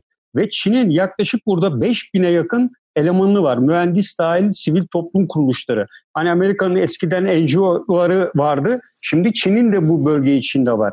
E, dolayısıyla bu bölge e, üzerinde e, Çin etkisini sürdürmeye çalışıyor. Ancak bu etkinin ben sınırlı olduğunu düşünüyorum. Çünkü Amerika Birleşik Devletleri'ne eğer bu bölgeyi tamamen terk etmesi halinde Amerika Birleşik Devletleri'nin Irak bölgesiyle birlikte tamamına hakim olabileceği, bunun da e, İran üzerinde daha çok baskı haline gelebileceğini düşünüyor. Bakın e, dün e, DAEŞ'in saldırılarında e, son bir evet. aylık, e, üç aylık Irak e, güvenlik kuvvetleri rapor yayınladı. Sadece Kuzey Irak'ta 10 e, farklı saldırı meydana geldi bir ay içinde DAEŞ tarafından. Kerkük, Süleymaniye gibi şehirler başta olmak üzere. Yani bu bölgeler hadi İran güneyi olsa tamam anlarız. Orada istikrarsızlık var, e, halk ayaklanmaları var vesaire. Bakın bunların her birinin Kuzey e, Irak'ta meydana geliyor olması çok önemli. İkincisi son 4 ay içinde Amerika'da 88 güvenlik görevlisi hayatını kaybetti DAEŞ saldırıları sonucu. Bu saldırıların en çok yapıldığı yerler açısından iki kavram var. Bir, DAEŞ'e karşı mücadele eden şehir ve bölgeler hedef alınıyor. İki, Irak'ın genelinde bakın sadece Kuzey Irak değil, geneline yayılıyor. Bunda DAEŞ'e karşı mücadelede Irak Çok Güvenlik Kuvvetleri... DAEŞ'in dönüşü diye yazıyor zaten. Evet evet yani e, dolayısıyla burada DAEŞ'e karşı Amerika Birleşik Devletleri ciddi bir mücadele şu aşamada yapmıyor. Ve Amerika Birleşik Devletleri Irak hükümetini biliyorsunuz bir ara yoğun baskısı vardı. Bu üstlerden çekilin, Irak'tan çekilin diye. Ve şu ana kadar Amerika Birleşik Devletleri 5 üssü terk etmiş durumda. Ve Amerika Birleşik Devletleri e, tabii bilemiyoruz bunu ispatlanması zor. Daha evvel de söyledik. DAEŞ'in her zaman için e, arkasında olabilir ve bunu destekleyebilir. Geçmişteki Amerika'nın yaptıkları bunu teyit edebiliyor. Parçalar birbirlerini çözüyor. Faruk evet, Süleyman evet. Hocam'ın ve, Avni Bey'in dediği şeyler o vakum evet. yani arkasında ne bırakmak istiyorsa onu kullanabilir dediğiniz. Evet, e, bence e, burada e, Amerika Birleşik Devletleri e, kendisinin Irak'tan bu kadar şiddetle yani gitmesi söz konusu değil ama e, Irak muhalefeti ve diğer tarafa yönelik olarak veya yönetimine e, işte benim buradan 5 e, üstten bile çekilmemin oluştuğu güç boşluğu DAEŞ'in aktif hale gelmesini sağladı diyerek Irak'ta kalıcı ve belki de İran'a karşı veya bölgede daha fazla güç arttırımına gidecek şekilde bir politika izlemesine neden olabilir. E, diğer tarafta tabii İran yanlısı Haçlı Şabi aynı şekilde devrede. Haçlı Şabi'nin de aynı şekilde DAEŞ unsurlarıyla ciddi bir mücadele içine girmediği görülüyor. E, dolayısıyla hem Amerika Birleşik Devletleri hem e, coğrafyanın genişliği Haçlı Şabi'nin etkili e, olmaması ki DAEŞ'in evvelsi gün saldırısında iki Haçlı abi militanıyla bir asker hayatını kaybetti. Zaman zaman bu saldırılar oluyor ama bu sırada e, bölgedeki bu güç boşluğunun işte İran mı dolduracak, Amerika mı dolduracak konusunda her ikisinin de meydanı bir şekilde DAEŞ'e e, boş bırakarak e, bu meydanın nasıl bir sonuç doğuracağını bence görmek istiyorlar. İkincisi de Irak malum dünyanın en çok petrol kaynaklarına sahip ikinci, üçüncü ülkesiydi. Petrol fiyatlarında düşük, düşüş Irak'ın her ne kadar Birleşmiş Milletler üzerinden buraya gelir aktarılıyorsa da gelirlerinde çok ciddi bir üçte ikiye varan boyutta bir düşüşe ulaşmış durumda. Bu da e, bir önceki hükümetin Irak halkının e, daha iyi yaşam refahına sahip olması için ortaya koyduğu 50 bine yakın konut inşa edilmesi, işte e, karne verilmesi vesaire gibi birçok sosyal politikada ciddi çözülmeleri ve gerilemelere yol açacak. Dolayısıyla bu sürecinde Irak'ta e, yeni bir takım hareketlenmeleri ve sokak hareketleri zaten tam durulmuş değildi.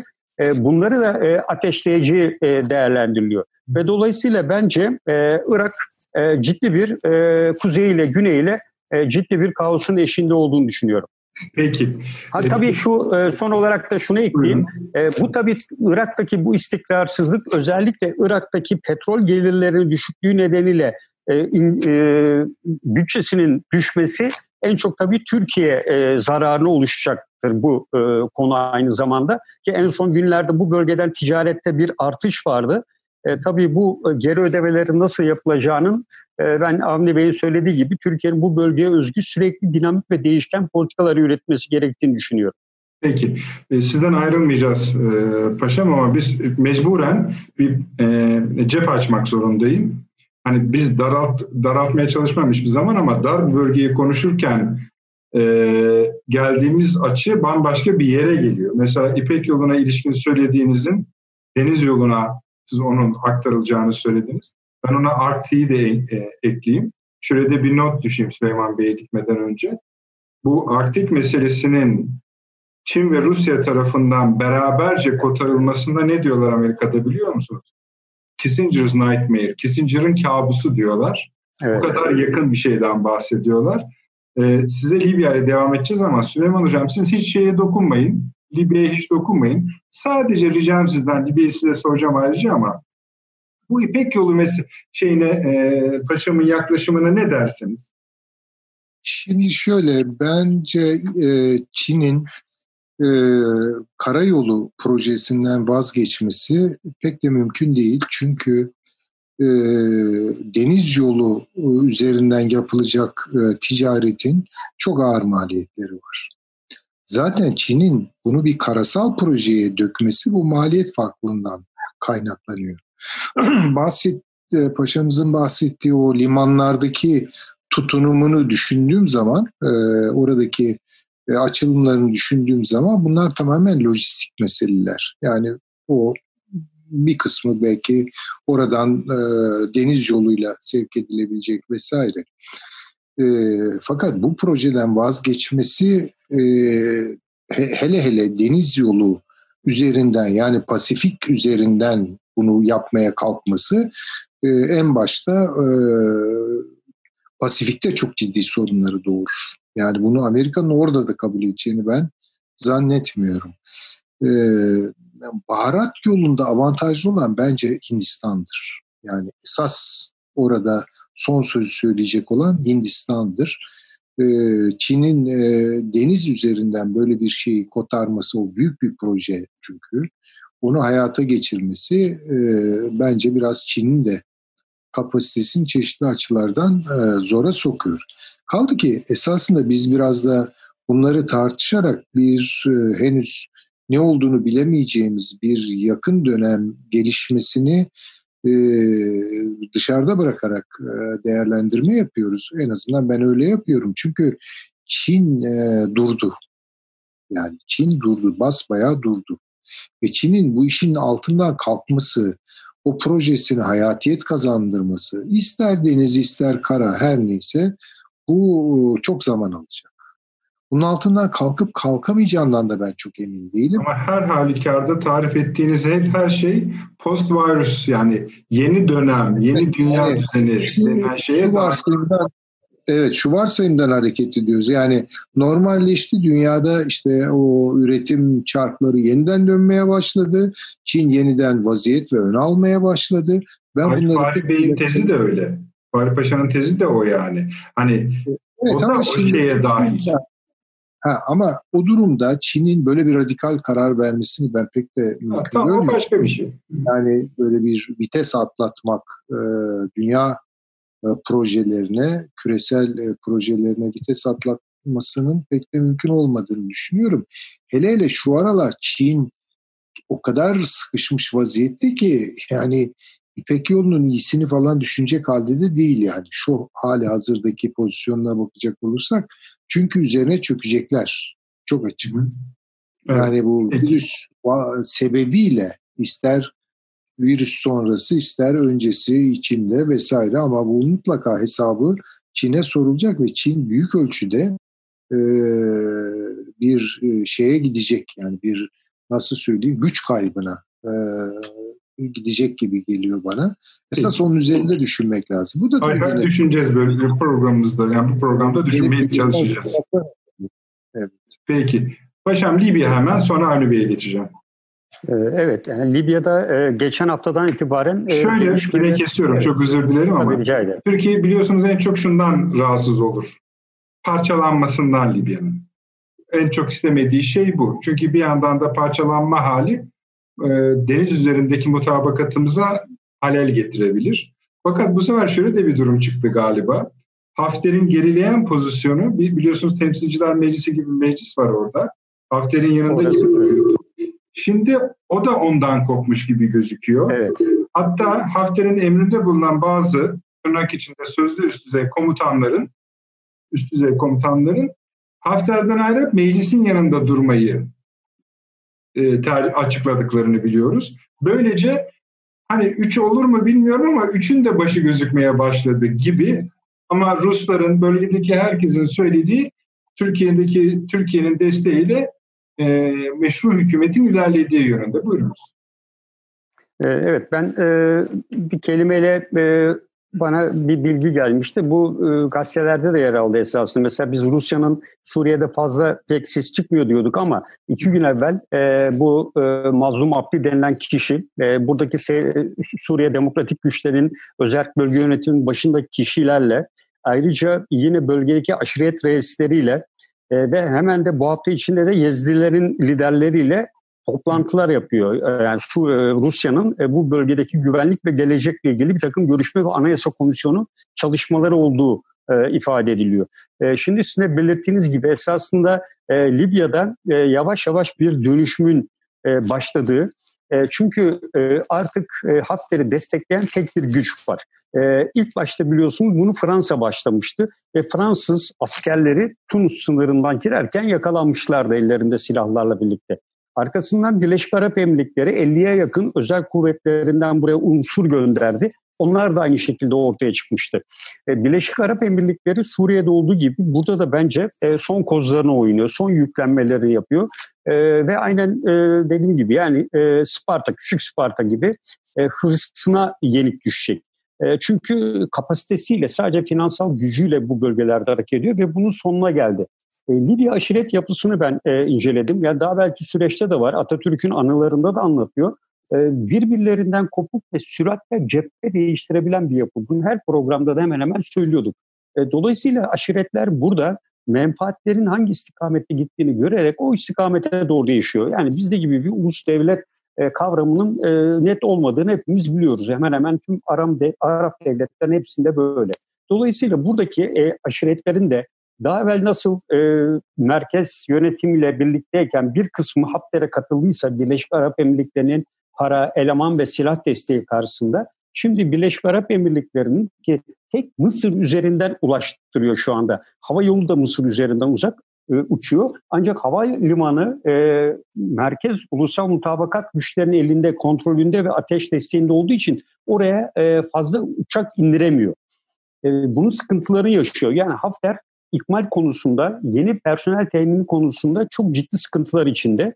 E, ve bu görüldüğü için de ve bunlara aylık ücretleri de ödenemiyor. Mesela Çat'tan gelenlerin çoğunun geriye döndüğü ifade ediliyor. Sudan'dan gelen bine yakın gücün büyük bir kısmının geri döndüğü ifade ediliyor. Bütün bunlar da var. Aşiretler arası bölünmeler de var. E, bunda en önemli şey tabii Türkiye'nin arkasında durmasıyla ulusal mutabakat hükümetinin gösterdiği direniştir. E, ve işte Tunus'a kadar olan 3000 kilometrelik alanı elde tutuyor. Kritik bölgeleri elde tutuyorlar e, ve direnç gösteriyor. En azından e, bu Berlin'de toplanan konferansta alınan kararların her birine e, uyuma e, bir kere e, kararlılığını gösterdi. Bunu hep sürekli ortadan kaldıran e, Hafter oldu.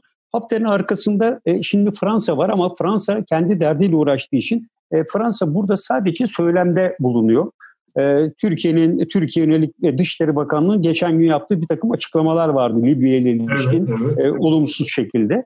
Zaten Türkiye hem Mısır hem Fransa ve hem Birleşik Arap Emirlikleri'ne yönelik e, Dışişleri Bakanlığı sert bir şekilde bu konuları e, kınadığını düşünüyorum. Ben Libya'nın bu doğrultuda fazla parçalanmadan tabii bu Amerika Birleşik Devletleri, Rusya ve Fransa'nın belki değişik bölgeler için ama önemli olan petrol rafineri tesisleri ve çıktığı bölgelerin kontrol altına alınmasıdır. Çünkü malum e, güney bölgeler ağırlıkla Çat ve diğer kısımlarda insanların pek yaşamadığı bölgelerdir. E, bu bölgeleri konu alacak olabildiği kadarıyla Libya'nın e, ekonomik anlamda onun bağımsızlığını sağlayacak, toprak bütünlüğünü sağlayacak e, kritik bölgelerin elde bulundurulacak şekilde e, bir e, merkezi bir e, ulus devlet pek olmasa da e, belki bir federatif yapı şeklinde bir devlete doğru e, gideceğini ben düşünüyorum. E, Suriye gibi pek yakın bir zamanda burada da yeni devletin kuruluşuna yönelik yeni bir anayasa komisyon çalışmaları e, Berlin'de alınan kararlar çerçevesinde işte 5 artı 5 e, başlayabilir diye de değerlendiriyorum. Ruslar Birleşmiş Milletler nezdinde bir şey yapabilirler belki. Öyle bir yani Ruslar Ruslar veto ederler. Biliyorsun Birleşmiş Milletler Genel Sekreteri geçen gün komisyonu topladığında dedi ki Suriye ve Yemen'deki bu çatışmalar koronavirüs salgını nedeniyle olağanüstü bir duruma geliyor e, gelin hep birlikte bir karar alalım. 90 gün süreyle Suriye ve Yemen'de ateşkes ilan edelim dedi. E, ve burada e, ilginçtir e, Rusya'dan ziyade Amerika ile Çin e, karşı karşıya geldiler. E, ve ikisinin e, olumsuz e, süreci nedeniyle e, bu e, ateşkes ilan edilemedi. E, dolayısıyla yani burada Amerika ve Çin'in konuya bakışı böyle olunca Rusya acaba e, bu bölge içinde ne diyecek diye değerlendirdiğimizde e, bu, bence Rusya'nın Libya konusunda e, daha olumlu yaklaşacağını eğer bu tür girişimler olduğunda ki son açıklaması da bunu destekler nitelikteydi. Evet. Şimdi, hani demin dedik ya o temsilciler meclisine e, bağlı kalacağını e, açıklayan bir komutan var. E, eskiden Hafter'e bağlı olan şimdi ondan ayrılan Akile Salih diye biri. Evet. O demiş ki e, Ruslar yeni başkanlık konseyi talebi doğrultusunda BM nezdinde yeni gelişmelere sebebiyet verebilirler demiş. Yani Ruslarla görüştüğünü anlıyoruz en azından onu.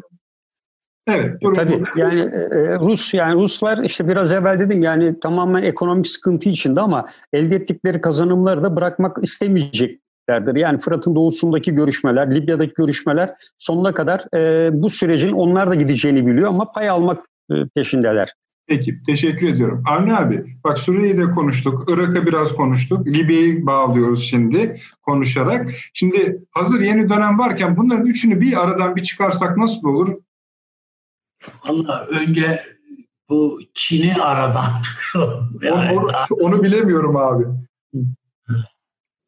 Yani düşünün ki aşağı yukarı bir e, bu road coaster dedikleri büyük şey e, gemi o konteynerları taşıyan efendim, devasa gemiler üç haftada Şangay'dan geliyor Akdeniz'e.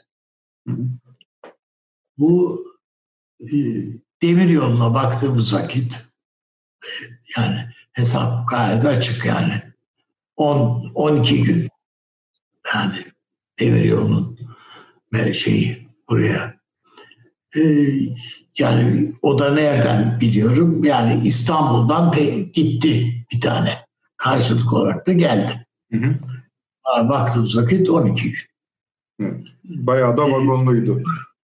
Ha, bayağı vagonlu ve üstelik de durakları olduğu halde yani. Evet, bayağı, çok sayıda. Durak, durak halka gittildiği halde. O yüzden Çin'in esas problemi evet bu e, Irak'ta da e, işte eleman bulundurabilir, diplomat statüsü altında başkaca Arap ülkelerinde de bulundurabilir filan filan ama nihayetinde Çin kendi kendi coğrafyasında Müslümanlara eziyet eden bir ülke sicilinde. Yani orada bir Uygur kangreni var. Yani bu bugün patlamaz başına, yarın patlar yani ön, bir, bir terslikte birisi önüne bu kartı getirir koyuverir. Amerika getiriyor zaten. Ayrıca Kızıl Çin, şey, Kızıl Deniz'den öyle rahat elini kolunu sallayarak Akdeniz'e geçecek filan. Hayal yani bu. Amerika'nın kontrol ettiği bir denizden söz ediyoruz. Suudi Amerika'nın kontrol ettiği bir denizden söz ediyoruz buradan Çin böyle geçecek Akdeniz'e gelecek filan de. Yani bana göre e, şey değil, çok e, gerçekçi değil. Ama bu tek yol projesinin ayakları olarak bu limanlara pire dahil hepsine Çin'in ihtiyacı olabilir. Oradan çünkü daha e, iletmek, e, gelen yükü dağıtmak deniz yoluyla daha mümkün, daha kolay olabilir, daha pratikte olabilir. O yüzden ben tek yol projesinden Çin'in vazgeçmesini çok kolay görmüyorum. Bu aslında Avrupa ile varılmış mutabakattan da vazgeçmek demek. Efendim e, bir doğu batı kordonu oluşturmayı oluşturmaktan vazgeçmek demek. Ve bölgeyi o manada Hindistan'a terk etmek demek. Çin açısından bakılınca. Çünkü bölgenin gerçek orada bu denizlerin hakimi Hindistan yani. Ee, Türkiye açısından e, Türkiye'yi gözden çıkarması demek. Çin'in ki bu Türkiye'yi çok sıkıntılı yani canlı sıkar yani Türkiye'nin. Size şöyle bir şey söyleyeyim e, biz 15 Temmuz'u yeteri kadar iyi anlayamadık. Bu olayı araştırmak için yani 15 Temmuz'u nasıl bir darbe, bu nasıl bir FETÖ dediğimiz yapılanma nasıl bir yapılanmadır acaba diye Türkiye bu işi araştırmak üzere uzman gönderebilme gönderme ihtiyacını hisseden bir Çin'den söz ediyoruz. Yani Türkiye'nin siyasetini anlayabilme ihtiyacı olan. Onun için ben Ankara'nın e, Ankara ile arasını sıkı, bozacak, Ankara'nın canını sıkacak bir adım atacağını düşünmüyorum. Ankara Çin'i telafi edemez mi? Yani ikame edemez mi? Edebilir ama bu tek yol projesi Ankara'nın önemsediği bir proje açıkçası. Bütün Türk dünyasıyla da ilişkisini bu şey üzerinden, bu hat üzerinden e, kurma ihtiyacında Ankara.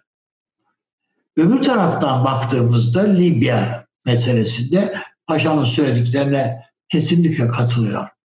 Ama burada yani şöyle bir hayale kapılmamak lazım. Yani üstüne yani bunu adım adım adım adım aldık noktayı koyacağız. Hayır böyle bir şey yok. Biz işte o bakımdan Taşan Soyca'yı bir kez daha hatırlamakta fayda var. Onun e, bu Türkiye'ye bunu hem yedirmezler, Amerika da yedirmez, Avrupa ve Akdeniz'deki diğer ülkeler ve hatta Arap ülkelerde yedirmez tek başına. Ama buraya güçlü müttefiklerle girmesi lazım Türkiye'nin. Şu anda bir, bir ikisiyle küs de olabilirsin ama burada bir ittifak oluşturabiliriz. Bunlar sadece e, İtalya ve İspanya'yı kast terennüm etmişti Taşan Hoca. Ben ona başkalarını da başkasılarını da ekleyebileceğimiz en az bir ülkeyi filan bir Arap ülkesini daha filan ekleyebileceğimiz kanaatteyim. Bu DH meselesine gelince şimdi o bir Arap kim abi? Ha? O bir Arap kim? Bir Arap ülkesi dedin ya. Bilemiyoruz. Mısır olabilir. Ha, tamam serbest edelim sen. Tamam. Yani serbest. Yani o Türkiye'nin oyuna kimi sokmak isteyeceğiyle de alakalı. Tunus olabilir. Tamam. Cezayir olabilir. Yani bunların tamam. hepsi olabilir. Yani Türkiye oyuna kimi sokmak istiyorsa onunla bu işi pişirebilir. Oraya onu katabilir. DH meselesinde şöyle bir tablo var.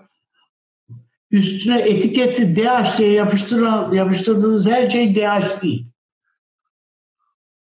Yani bizim 3 sene önceki Irak'ta şeyde Suriye'de gördüğümüz DAEŞ'la bugünkü DAEŞ'in o Irak'ın oradaki Irak'taki DAEŞ'in bir alakası bile yok yani. Bir, o DAEŞ'lar başka DAEŞ'lar. Bu DAEŞ başka DAEŞ'lar var orada. Hepsinde. Hep, ama bunlar e, onlar, o da DH adını kullanıyor. Bu da kullanıyor. Çünkü çok e, şey yani film yapan bir marka. Kim yapıştırıyor bu DH etiketini? E, bir kısmını Amerika yapıştırıyor canım. Tamam iyi peki.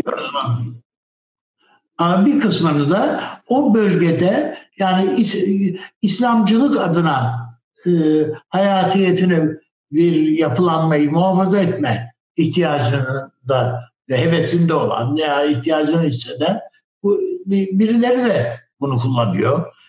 Geçmişte ortada efendim e, El-Kaide'yi nasıl kaç parçada adam yani kurucusu kurucusu evlerde herkesle irtibatını kesmiş otururken onun adına eylemler yapılıyordu. Hepsi de El-Kaide diye yapılıyordu.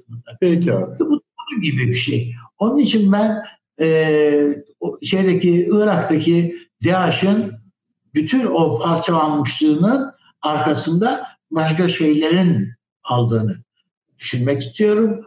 Ee, ve Öyle anlaşılıyor zaten. Hala e, şunu e, yani Suudi Arabistan'da bir takım e, grupların diyeyim Suudi Arabistan'dan bir takım grupların içlerinde hala ukde Amerika'ya ders verememiş olmak. İyi, varsa öyle bir şey işte. Hele, kendi prenslerinin Amerika'ya böyle çömelmiş hali ne göre göre.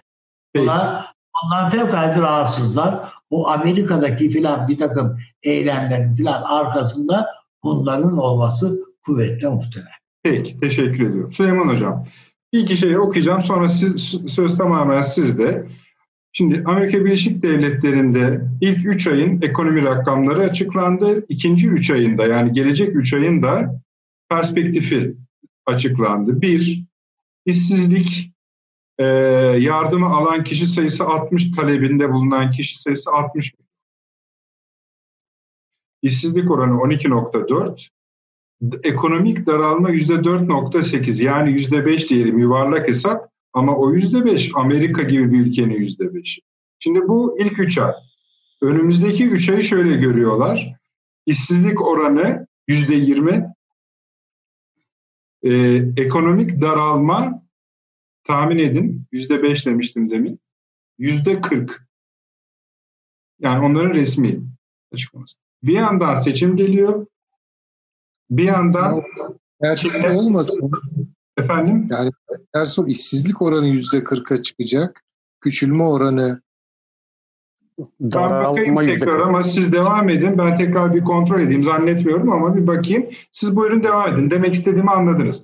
Bir yandan seçimler var. Bir yandan Çin'le kavga başlamış durumda. İşte üzerine arzu ederseniz yine İpek yolu tartışmasını da kurabilirsiniz. Buyurunuz. Şimdi tabii İpek yolunun e, hayata geçip geçmeyeceğini e, yeni dünya e, düzeni tayin edecek. Bu çok çok önemli. Bu oturmadan önce bu sistemin bütün çarklarıyla, bütün dişlileriyle çalışmasını ben çok beklemiyorum aslında.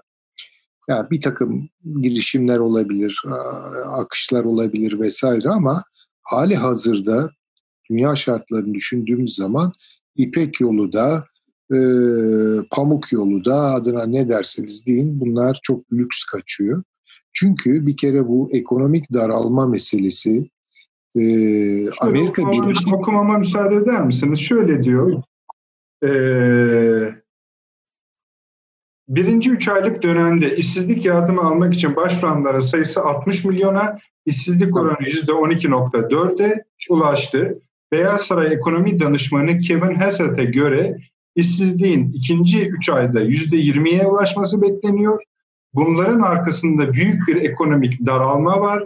ABD ekonomisi Kongre Bütçe Ofisi'nin açıklamasına göre yüzde 40 düzeyinde ulaşması bekleniyor ekonomik daralma. Yani bu tabii 3 ay için çok korkunç bir rakam. Yani yine de sizin işaretiniz geçerli olsun ben onu da yani, teyit edeceğim. Kaynakları belli ama olsun. Tabii tabii. Küçülmenin devam ettiği, işsizliğin arttığını rahatlıkla söyleyebiliriz ve bunların çok rahatsız edici boyutlara geldiğini söyleyebiliriz. Ama problem şurada. Amerika Birleşik Devletleri e, zaten 1970'lerden bu yana yaşadığı ve dolar pompalamak suretiyle ayakta tuttuğu bir sistemin sonuna geldiği için bu üretim kayıpları ve istihdam kayıpları görünüyor yani belirgin hale geliyor. Bu nasıl söyleyelim? Yani bir hasta var ama işte aspirin vererek, e, işte ateş düşürücüler falan vererek bir dönem bunu ayakta tutuyorsunuz. Ama 2008'den başlayarak artık bu pek mümkün değil. Ekonominin kendi çarkları dönmüyor. Bakın bu sadece Amerika Birleşik Devletleri için değil. Bu kıta Avrupası için de böyle. Bu İsveç için de böyle, Fransa için de böyle, İngiltere için de böyle, hatta daha Pasifik'e doğru gidelim. Japonya için de böyle, Rusya için haydi haydi böyle. Yani şimdi şu çıkıyor, anlaşılan anlaşılması gereken bence bu tabloda şu, üretimin dinamikleri bu toplumlarda geri gelmeyecek bir biçimde çıkmış durumda. Sermaye de verimliliğini kaybetti, emek de verimliliğini kaybetti vesaire. Yani bu çok iyi gidiyordu da işte şu aralar bozuldu diye geçiştirilecek bir mesele değil. 1900, 1870'lerin, 80'lerin, 90'ların işte o e, kendileri için yaldızlı çağ, yıldızlı çağ falan diye adlandırdıkları bir dönem vardır Amerika Birleşik Devletleri. Belle Epoque denilen aynı dönem Weimar Almanyası için söz konusudur. Bir Birinci Dünya Savaşı'na kadar giden bir süreç 1870-1914 arası. Bir de Amerika'nın buna ilk olarak 1920'lerde yaşadığı bir kükreme çağı vardır biliyorsunuz. Böyle ayrı bir üretim patlaması falan. 1950'lerde bunu tekrar etmiştir savaştan sonra. Bunlar bitti. Yani bu toplumlar üretimi, o endüstriyel e, tarzdaki üretimi artık e, ayağa kaldıracak durumda değiller. Nereye gitti? Bunun e, kaçınılmaz sonucu olarak Çin'e gitti. Tekrar ediyorum 2008 krizini dünya Çin sayesinde açtı. Ama şimdi Çin de durdu. Problem burada. Amerika Birleşik Devletleri'nde özellikle Trump'ın yapmak istediği ne? Umutsuz bir biçimde yani kendine kadar bunu gerçekten inanarak söylüyor onu bilmiyorum ama bana kalırsa hakikaten çok böyle umutsuz ev kadınları falan diye diziler çekiyorlar. Umutsuz Avrupa ve Amerika Birleşik Devletleri diye çekseler çok güzel olacak. Çünkü onu hayata geçirecek her türlü altyapıdan, maddi şartlardan uzak durumda. Ama son bir gayretle üretimi yeniden Amerika'ya çekebilir miyiz? Trump'ın davası bu. Ee, bunu ayakta tutacak olan dolar sistemini sürdürecek miyiz, sürdürmeyecek miyiz? Eğer dolar sistemini yani bu e, hiçbir disiplini olmayan dolar basmaya do, do, dayanan sistemi sürdürürlerse süreç gene devam edecek. Aynı şeyle yeniden karşılaşacaklar. Hakikaten çok sıkışmış durumdalar. Çok ağır borçları var, çok ağır maliyetleri var. Bunların altından da kalkabilecek durumda değil Amerika Birleşik Devletleri. Dolayısıyla mesela Orta Doğu'yu düşünürken falan bunları hesapta tutmamız lazım o inanılmaz askeri harcamalar. Ne demek koca koca savaş gemilerini paşam çok daha iyi bilir onların maliyetlerini yani bir uçak gemisini Akdeniz'de fırfır boşuna boşuna yani avare kasnak gibi dolandırmanın maliyetleri nedir? Pasifik'te bunu yapacaksınız, Atlantik'te bunu yapacaksınız vesaire. Yani bunlar çok ağır maliyetler ve artık Amerika'nın göğüsleyebileceği şeyler değil. Amerika Birleşik Devletleri Çin'deki üretim e, düşüşünü, durgunluğu bir fırsata çevirmek istiyor. Ama bunu başarabilecek mi, başaramayacak mı onu bilmiyorum.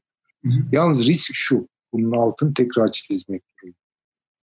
Dolar işi Amerika'nın elinde patladı. Petrol meselesi Amerika'nın elinde patladı. Petrodolar Amerika'nın elinde patladı. Buradan bir fırsatçılık yapmanın gidebileceği muhtemel yollardan biri hani böyle çok barışçıl manada üretimi tekrar Amerika'ya döndürmek falan değil. Çok daha tehlikeli bir yol. Peki, Savaş. Peki hocam. Savaş. İşte o zaman tabii konuşuruz. Yani o Peki. çok başka bir noktaya getirir bizi ve onun da bence filizleri ekiliyor. Onu görmek durumundayız. Peki. Çok teşekkür ediyorum. Bu konu daha çok su kaldıracak. Daha konuşacağız ama süremiz yetmiyor. Ee, inşallah e, daha seçimlere kadar da hayli zaman var ama artık gündemimiz bu olmaya başlamıştır. Avni abi çok teşekkür ediyorum. Süleyman Hocam çok teşekkür ediyorum. Paşam eksik olmayınız sağ olunuz. Efendim, Perşembe akşamı saat 21'de inşallah buluşmak üzere. İyi